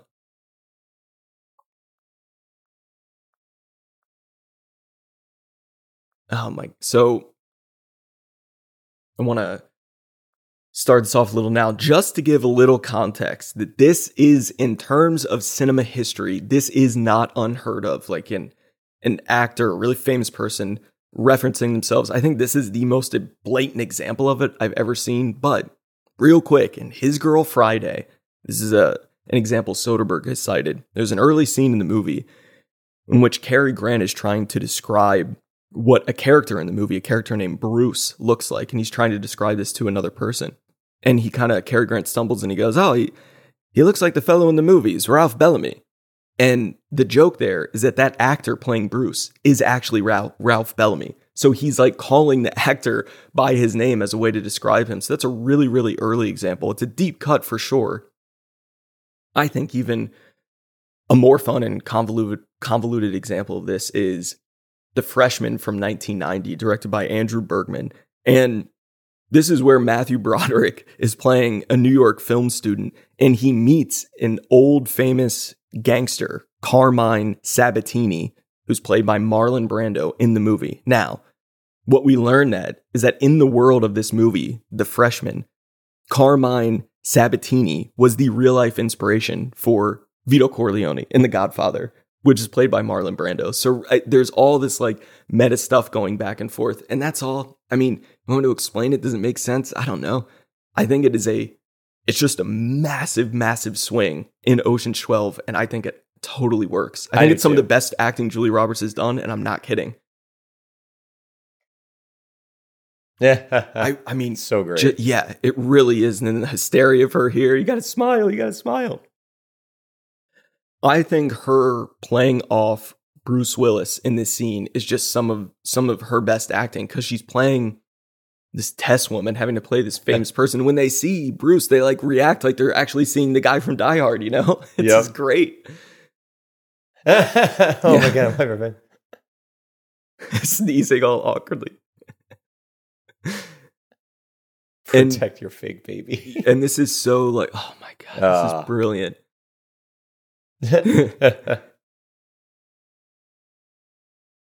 and everything, all the terms are going to use here, it's real to life. So when he's refer- when Bruce Willis is referencing his daughter, like that's his daughter's real name. Yeah. All the assistants and publicists and agents they use for Julia Roberts, like, oh, you fired, and that's all her real stuff. Like it's so inside baseball. It's so lived in. And it must have been a hell of a lot of fun for famous people to like make fun of this aspect of the business, you know, the agents, the publicists. Damon's gray hair, Glenn Snackwell. We're looking to come off this baby thing really strong. Julia. This is one of my favorite moments, this reaction when Bruce just storms in. Julia screams, and Damon is like, wow, wow.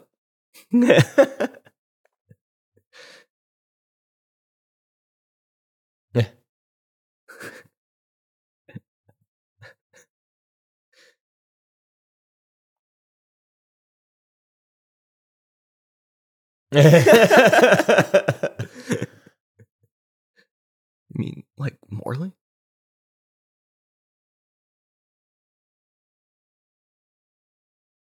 uh, Damon's outfit is also just like h- hilarious. It's so like subdued Hollywood publicist. That's our time frame. right. That's all. Don't forget the accent. Bruce, room service. I know, and her shock when when he she It's sees it's him. so good. Damon's too.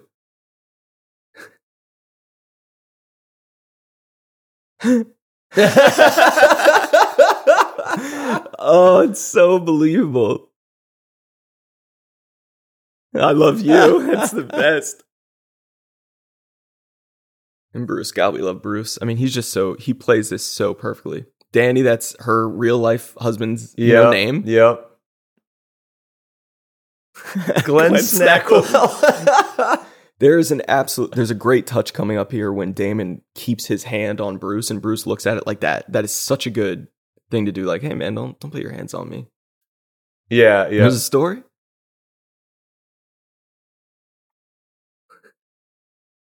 the concern he has for, you know, Yeah. flying. You should be fine. Look at him just studying this like dweeby publicist. Yeah. it-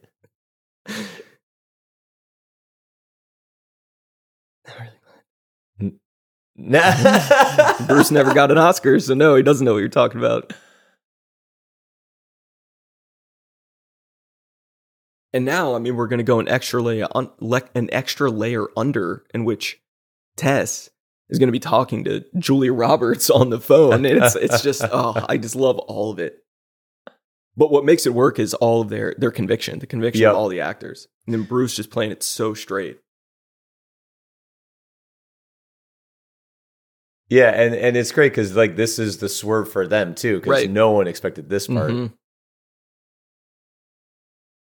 That Yeah, this was unplanned, so this is genuine like panic and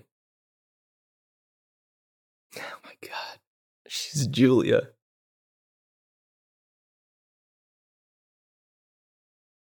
SpongeBob. Then we get Carl Reiner just clapping back into frame. I love it. Zip it a zipper.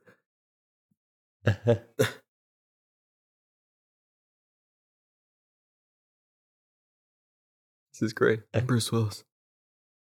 He's so stunned. He goes, I'm Bruce Willis. oh, that's so good. He knows everything. Yeah, exactly. It's like they're best Dr. friends. Weber. They're, they're like your nanny. You're this. You're that. Sick on vacation. Watching Bruce kind of put it together. Very good acting. Snack bar. Snack bar. ah, that's great.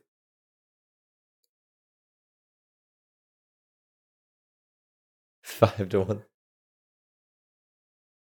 And then the when she's signing it, you know, you're left-handed, she is.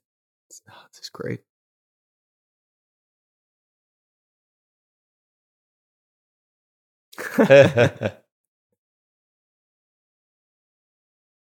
Why would I say that? He's like, come on, what would I say?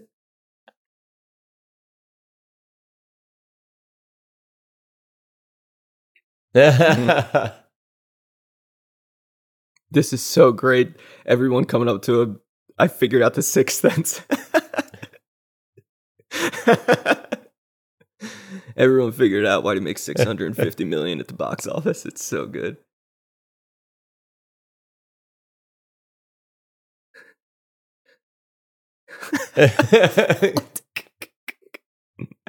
Amazing Rice the rice patty. We're practically jogging. Waiting for the egg swap. Yep.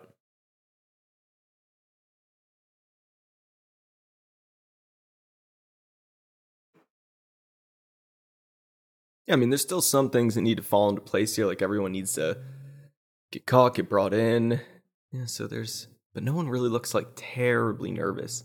You know, they're in like a jail, so they're still being watched in some Yeah, yeah, capacity, yeah. so they have to play it. Can't be like, oh yeah, just a matter of time till we get out of here. I love this. Just getting everybody.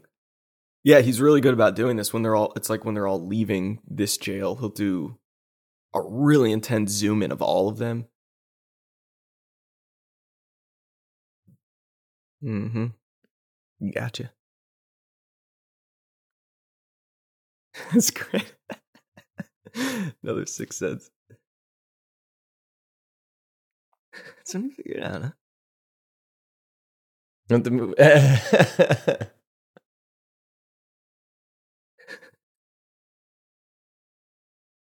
I love that.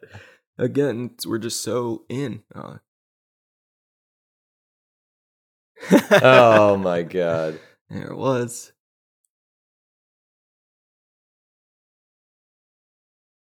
It's always fun to watch someone who thinks they're like they have it won, Yep, and then she gets so defeated. That's always a good time. what the hell? Clapping.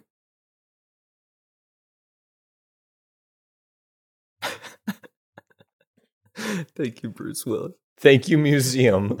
Or code four. I love watching Bruce slowly figure it out too. Not stop. Okay, we're not stopping. Don't stop.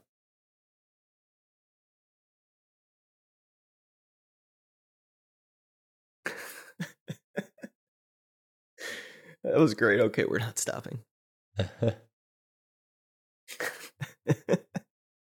oh god. and a perfect little kicker of the scene is Bruce trying to get a little flirty with Catherine Yeah, Zeta-Jones. yeah, I'm Bruce yeah, Willis. yeah. Often pregnant women become man Sure they do.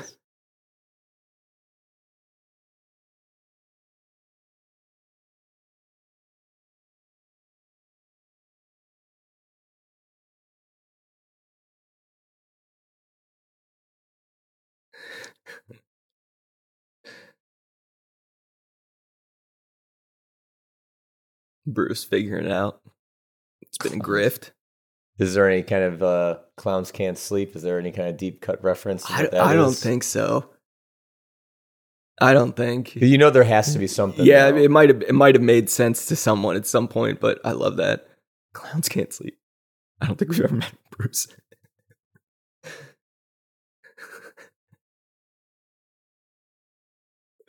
Sing with them. Ugh, it's great. Julie Roberts was actually pregnant when they were filming this, so it's kind of funny to see them have to turn that into part of this bit, like that she has to fake being pregnant.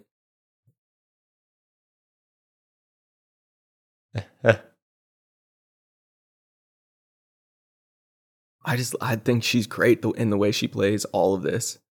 That whole sequence she just had, it's one of my favorites. And this is perfect. So, how'd it go? And because they're still being surveillanced. Mm-hmm.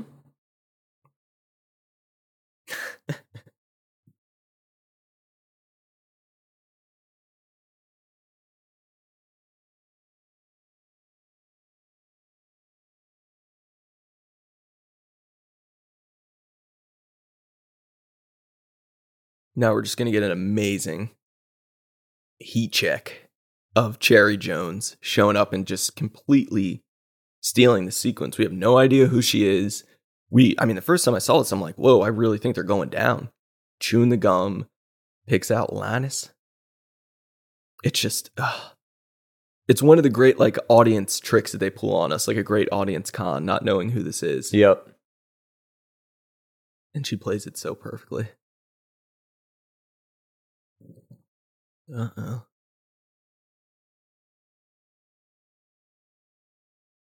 I love Cherry Jones. I've always loved her. Rolling She's got here with very all this thin confidence. hair. Oh yeah? I guess that's something I've never particularly noticed. Thank you for pointing that out. Yep. Yep. Yep. Yep. Yep. Yep. Takes your time. I want that one. And then you know, I mean, they all know who she is. you Yeah, know? and yeah. then of course Linus obviously knows who she is, and the no eye contact, and you know, you really, for a second, we kind of think when he goes wait to her, we kind of think like, shit, he could dime them out. Maybe Mhm. like maybe he doesn't have the stomach for this. Let's start with that one. Ah, just looks so nervous. And the way that she, right as she's about to leave, you know, Linus, she forgets his name.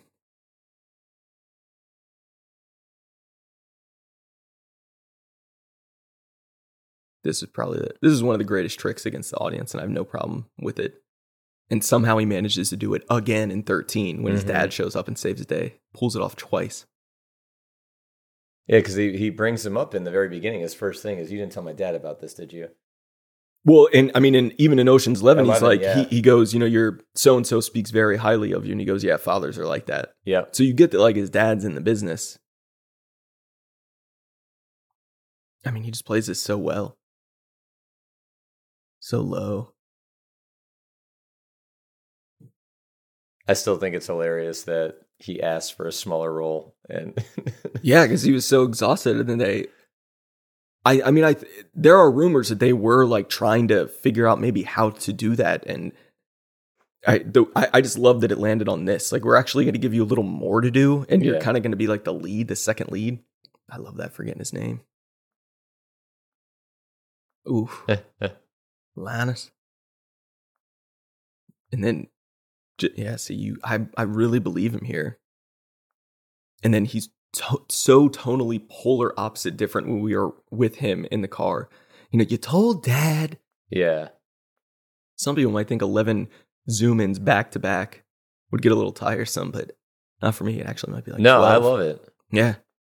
Picking them up at different places. I don't know. It just works. Also despondent, playing their parts.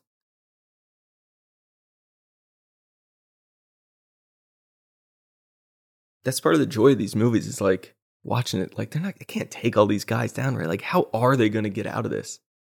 And you know that the people who made it are smarter than we are, and they've been tricking us the whole time. Soderbergh often says that for um, when he's cutting together like quick montages like this, if something isn't working, first thing he'll do is take out all the sound, just put a little music over it. And I think that can be really effective. He does that in almost all of his movies. Takes out all the dialogue, all the sound. Well, it's the biggest. uh It's the biggest way to make something work. Is if you can just follow it, or if it, even if it's not something that's plot driven, if it just looks good. Mm-hmm. Mm-hmm. Oh, God, I love this. Slides the cuffs right off, and then I remember figuring this out in the theater, and like, I was like, "Wait, huh?" Like that's even enough of a reveal. But then, yeah, Yeah, no, it comes back to the Matsui. And you don't know who she is until he says, "You told Dad."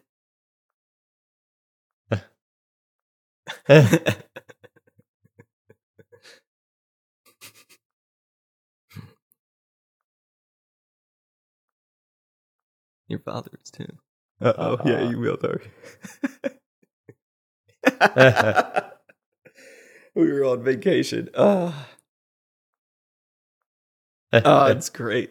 And now the fun music starts up again. And it's Yep. like, nah, we're all good people. Like we were just. It was like, it was all part of the grift. Every time with him, it's like Great cut.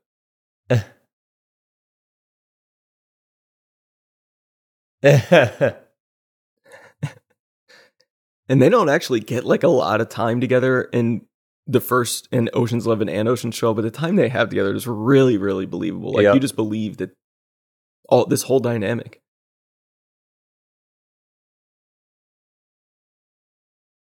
Yeah, she the way she plays it. Oh, it's great. Master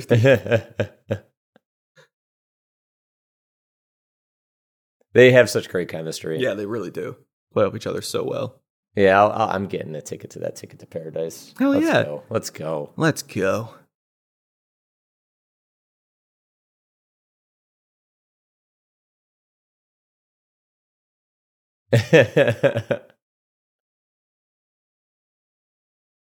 Great. I love it.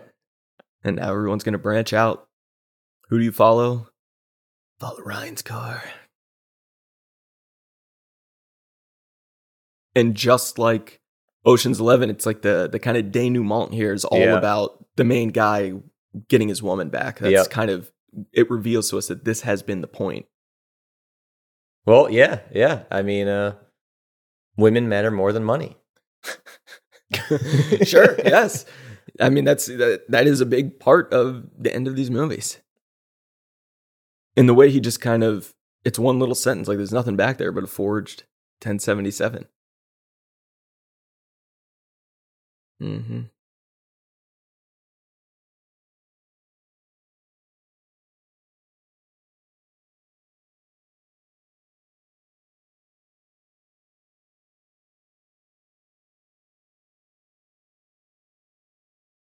because I've known all along. Mm-hmm. You really see her like, you know, talking at that. There's a thing in there. Like I'm kind of I'm into being a detective, but I'm also a little dirty, so Mm-hmm. I wouldn't mind kind of shacking up with Ryan here. Robert. Yeah, Great to keep it that's a lot to take. too. That's a lot Yeah. to take. I love that. There's one of our themes.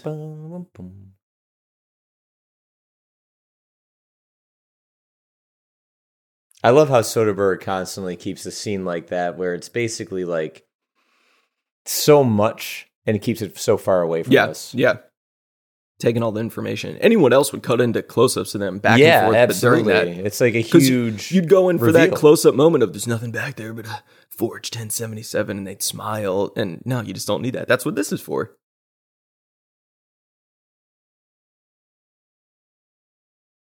Here's a great callback. This guy's in the one who's pretending to beat up yep. Danny. Sorry, Danny. he gets it, little smile on Frank's face.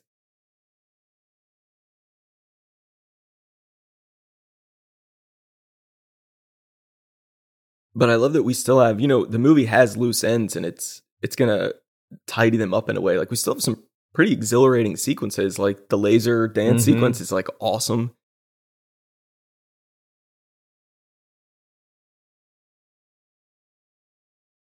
Great shot. Yeah, yeah. I love it.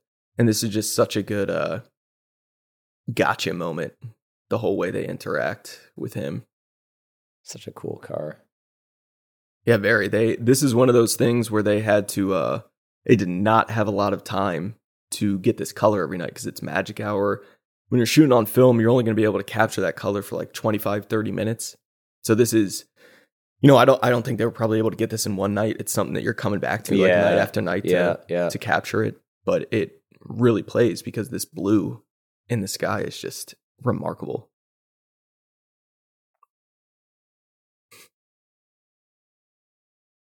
He's French. I love that. He's French.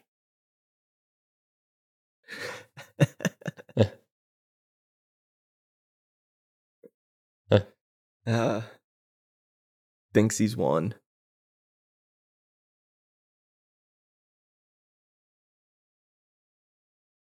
I mean, the yellow bouncing off him and then the blue in the back is just, it's great.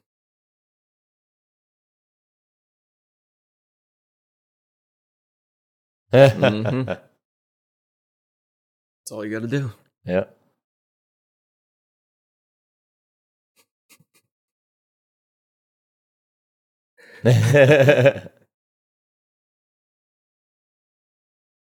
because you're the best.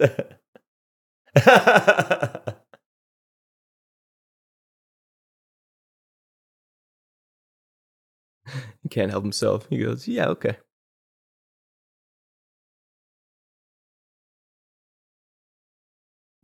Still thinks he's got him. Still thinks he's going to be dead soon.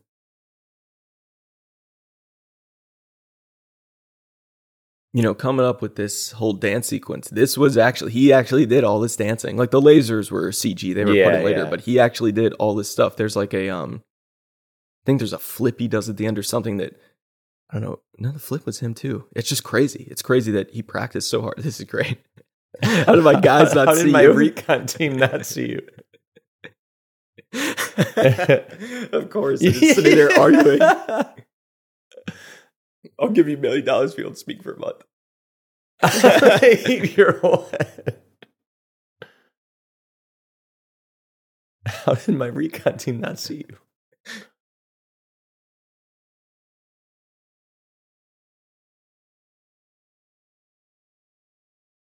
And you're like, we're wrapping up the movie, and then we just stop for like three and a half, four minutes to this awesome sequence. David Holmes, the composer, hated this piece of music. He hated composing it, Really? hated scoring it. And Soderbergh was like, it's not what you like, man. It's what the Night Fox would listen to. Like, what kind of music is he listening to as he's dancing? Because I think this track like fits perfectly. Oh, this this track it slaps. Yeah, I know. It's so great. It's a great. banger. One of the reasons I bought that damn CD. This is just so fun to watch. Like, does he clear every laser? I don't give a shit. Well, it. I, mean, the thing is, is like, yeah, I mean, well, with with with this depth though, it's hard to actually tell. right. But uh It's just fun. they could have done a better job, maybe, with the lasers, because he's he's cutting through some of these right here. It does kind of, yeah, it does kind of seem like it. It's not. like that couldn't have been so hard. I mean, well, maybe in 2004. I mean, they didn't have much of like a on. CG budget. Laser shows back in the '90s when great, I was in boom. school were, you know, Yeah, but people aren't trying to avoid those lasers. Those are real lasers. These are fake lasers. I'm just saying. I think, I think, I think, I think, I think. Well, the only qualm you have is that they could have done better with the lasers in Ocean's 12. It's pretty, Yeah, that's pretty that's- good, that's pretty good movie. That's Yeah, that, that probably that, that's exactly that. That was, was probably my biggest qualm with the whole movie. and to do this front flip here right in front of the camera, he like jumped off a box spring, but he just landed like right in front of the camera. It's crazy. Very agile. This is great. Boom. Oh, Shawn Michaels, very Shawn Michaels like Boom. right that there. that little flip. I love this little like tap he does as he walks off. That I did it the other day and I almost rolled my ankle. well, you got to stretch before, like he does. You're right. You're right. You're right. It's very important. You are the best. That's all he wanted. And watching him put it together, but that wait, that means you met with LeMarc. Yeah. White suit. Oh, it's perfect.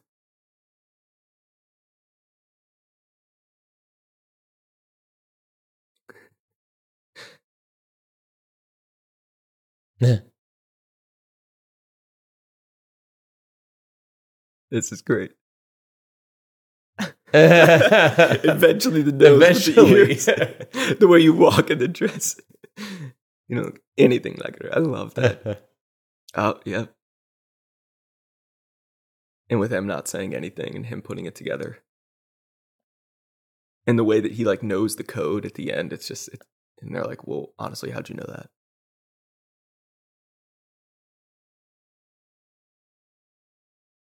Yep, they did.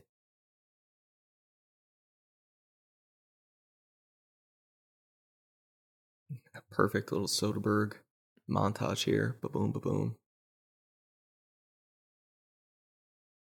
Great Albert Finney callback. You know, he was in Erin Brockovich, got nominated for the Oscar in 2000, directed by Soderbergh. So it's great to see them working together again.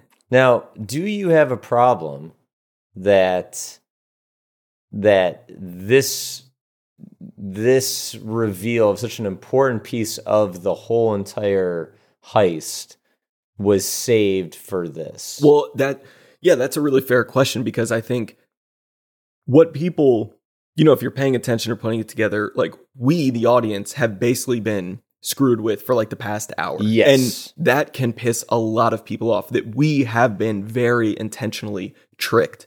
And, I, think- do think a lot of people have a problem with that. I think a lot of people are like, "Oh, that whole thing you you told me I was in on this grift with you. I wasn't. You were lying to me too." And that's- I actually don't have a problem. I love it. And I think that's what I was trying to do in this commentary was along the way, every time I felt like, okay, this is a part where as the audience, Yeah. I'm questioning this or Mhm. I'm like, but yeah, no, I agree because it's the style of the whole entire thing. You're gonna switch to color here in camera. It's great.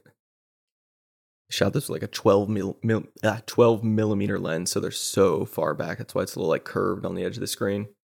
Great switch to hyper color. Boom. Because this is the only time in any of the Oceans movies where they really take us not for granted, but Well, they took us for like a ride. Yeah, they tricked yeah, us. yeah. It- yeah, it's the, the whole movie. You're watching it just like Ocean's Eleven. You think like I'm in with them, like Yep. I'm involved. I'm doing this with them, and then you learn later that basically the back half of this movie, uh, the stealing of the egg, the planning of stealing the egg, has all been an elaborate con.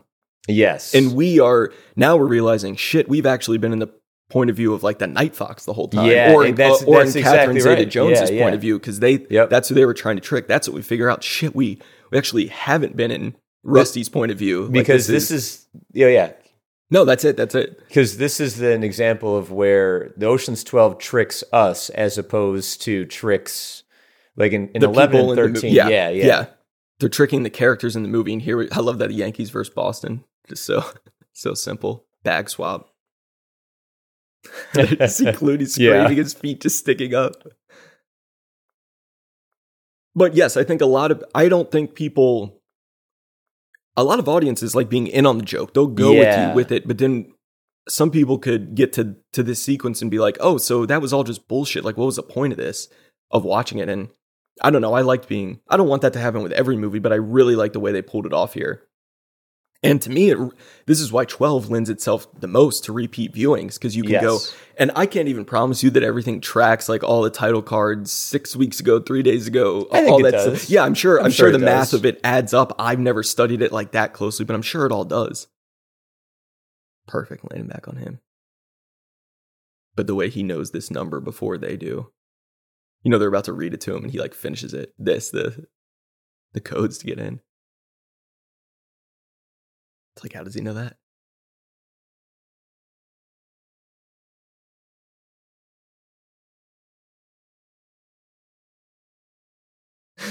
They're genuinely impressed. Yeah. I think one story is enough for today. Great line.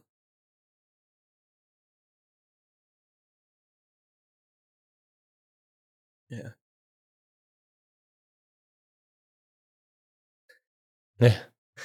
You've been had. Sorry, Night Fox. Wasn't your show.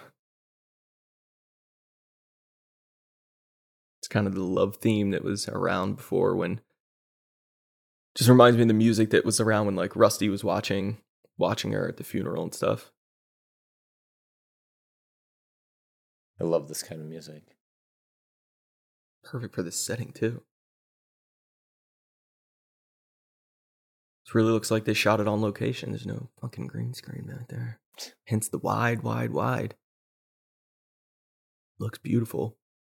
So then the the issue a lot of people ran into, particularly when the movie first came out, is like the reveal has already happened that we've been duped. Yeah. So then, like, why the hell do I need this tacked on? LeMarc's actually really your dad thing. I mean, it, that's that can be the trouble of like big swing movies. When you lose people, Yeah. they're not going to care about all the shit after, and it just might be easier for them to like make fun of it. But not for me. I think this is a great reveal that she finds out that the most famous and accomplished thief in the world is indeed her dad. And those red pants, that's a statement.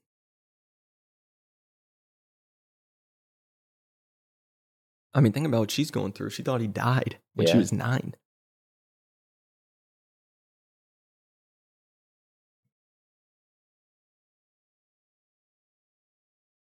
Her red dress with his red pants. It's great. I was just gonna say.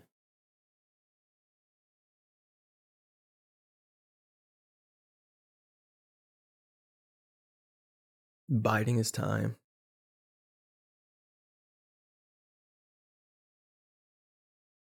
That's not really a good uh, reason, though. You know what I mean? It doesn't change the fact that you've been gone for that long. Well, I mean, you know, when we listen, it was like the mom said, if you ever go near her again, I'll, I'll dime you out. So you have to like go away. And the mom has just died. So that's presumably the only reason he's felt he can like get back into her life. It's all sad, but it all lands to me. And that's like Yeah. one of the few emotional moments we get from Rusty Ryan in the whole series.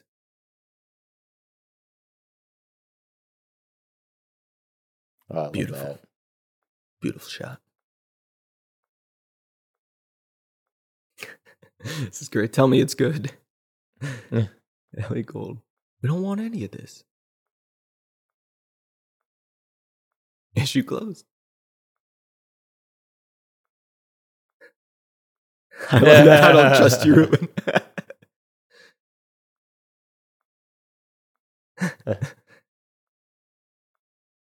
so perfect that Gardner in the back, you know. I love this subtle pushing on him.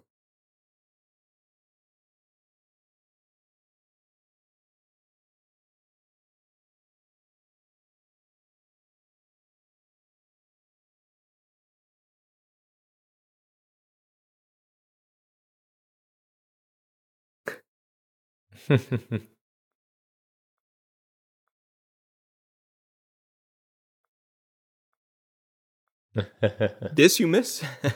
yeah.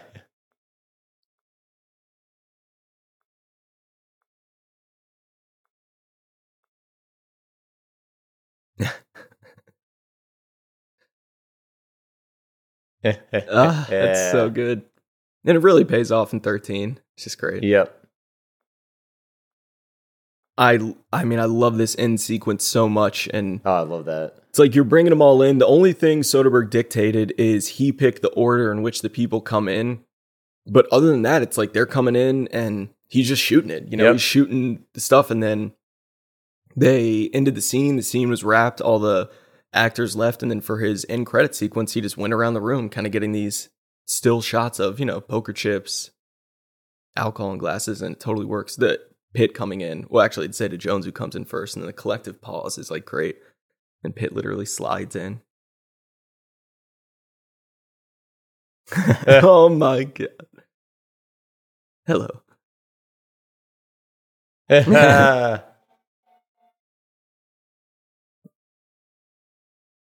Great little delay there. And she really, Catherine Zeta Jones really fell out of her chair. So that's it's Oh, great. really? Yeah, so it's great that that's what they included that. It's just such a good way to end. Just a happy moment. It's really hard to top like the Bellagio Clair de Lune thing, you know, yeah. from number one and then from 11 and then to go to this, which has way more energy and. you like playing poker? yeah, I mean, playing playing with like people who really know how to play with professionals is tough Yeah. because it's there's a different level of like seriousness, but just playing to play and like having a little fun, oh, that's such a good frame to end on. And then boom, you don't expect like, oh, that's the end. And I love these just like a collection of nice still shots. So Jerry Weintraub, that was the guy on the boat that I was referencing.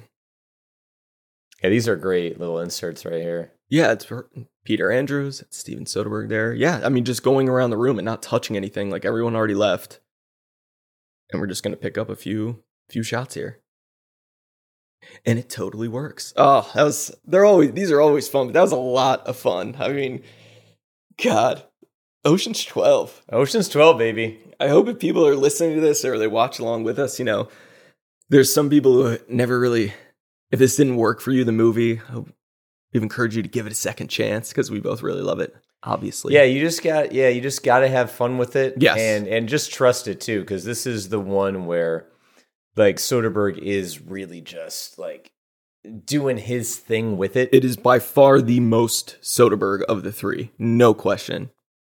And and like we always say with directors like this, they're never gonna let you down. You just gotta you just kind of gotta just give a little bit into what they're yeah, doing. yeah. Give a little and then understand. That's he always ends that with these Ocean's movies introducing. That was funny introducing Tess as Julia, Julia Roberts. Roberts Yeah, yeah. Because in Ocean's Eleven, it's introducing Julia Roberts as Tess. Ah, that was great. Well, Any you got final anything thoughts? anything you want to say to the masses? No, that's as always, we really appreciate you. If you had a chance to watch along with us, you know, when we recorded this, it was on Netflix. That means a great deal to us. It's a lot of fun. We also hope that these play well with, you know, if you're just listening to us. But I, I think it's really cool that the only reason we started doing these commentaries is because our dedicated listeners had interest in it. And that's what we went with. And I, it's been a lot of fun to just randomly pick the ones we pick. Listen, we're people's people. You know, we we, right. we we want to we want to do what makes you happy. It- We're a pod for the people. Yeah, That's why we just did a commentary on. Ocean's 12, the least popular of the Ocean's franchise. Well, maybe not. Of the, you know, the core three. That was a lot of fun. Is that it? Signing off. Mm. Alrighty. Thanks for listening and happy watching. happy listening and happy. Watching. Well, I know. That too. Ah. Fun, fun. Oh God. Hey, it's Alex, back in real time, solo. See what I mean? Basically, when that Fabergé egg is introduced, the movie is deliberately messing with us by not revealing that the group knows they are being watched by the Night Fox, Vincent Cassel. The Night Fox's mentor, Toulour, blabbed that Danny Ocean and his crew are the best thieves alive. This pisses Night Fox off, so he breaks a cardinal rule in the world of thievery, and that is that he dimes out all of the Ocean's 11 crew to Terry Benedict. A fellow thief should never reveal the names of thieves to a mark. Big no no. Big no no. So, because Toulour blabbed, he feels bad and he agrees to help Danny, Rusty, and the whole crew to one, screw over Night Fox with a very elaborate long con scheme involving a Fabergé egg, two, pay Terry Benedict back in full, three, help Rusty and Isabel get back together, and four, help Toulour reunite with his estranged daughter Isabel, played by Catherine Zeta Jones. Everything with the Fabergé egg is bullshit. Danny Ocean and his team, they all know this. Toulour knows this. But the Night Fox and we, the audience, do not.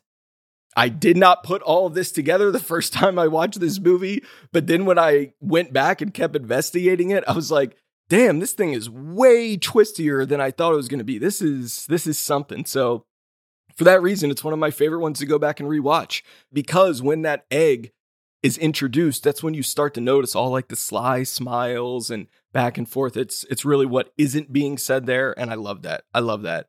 Thank you all again for listening. We have some funny stuff coming up. We've tried to keep it light. Gremlins 2, Ocean's 12. Our next few episodes are humor based. The next one, I'll just tease it now. You got to jump all the way back to episode 42, the scariest movies we've ever seen. Following that same style, for our next episode, we are simply going to talk about the funniest movies we have ever seen. It's going to be a lot of fun. Thanks again for listening and happy watching.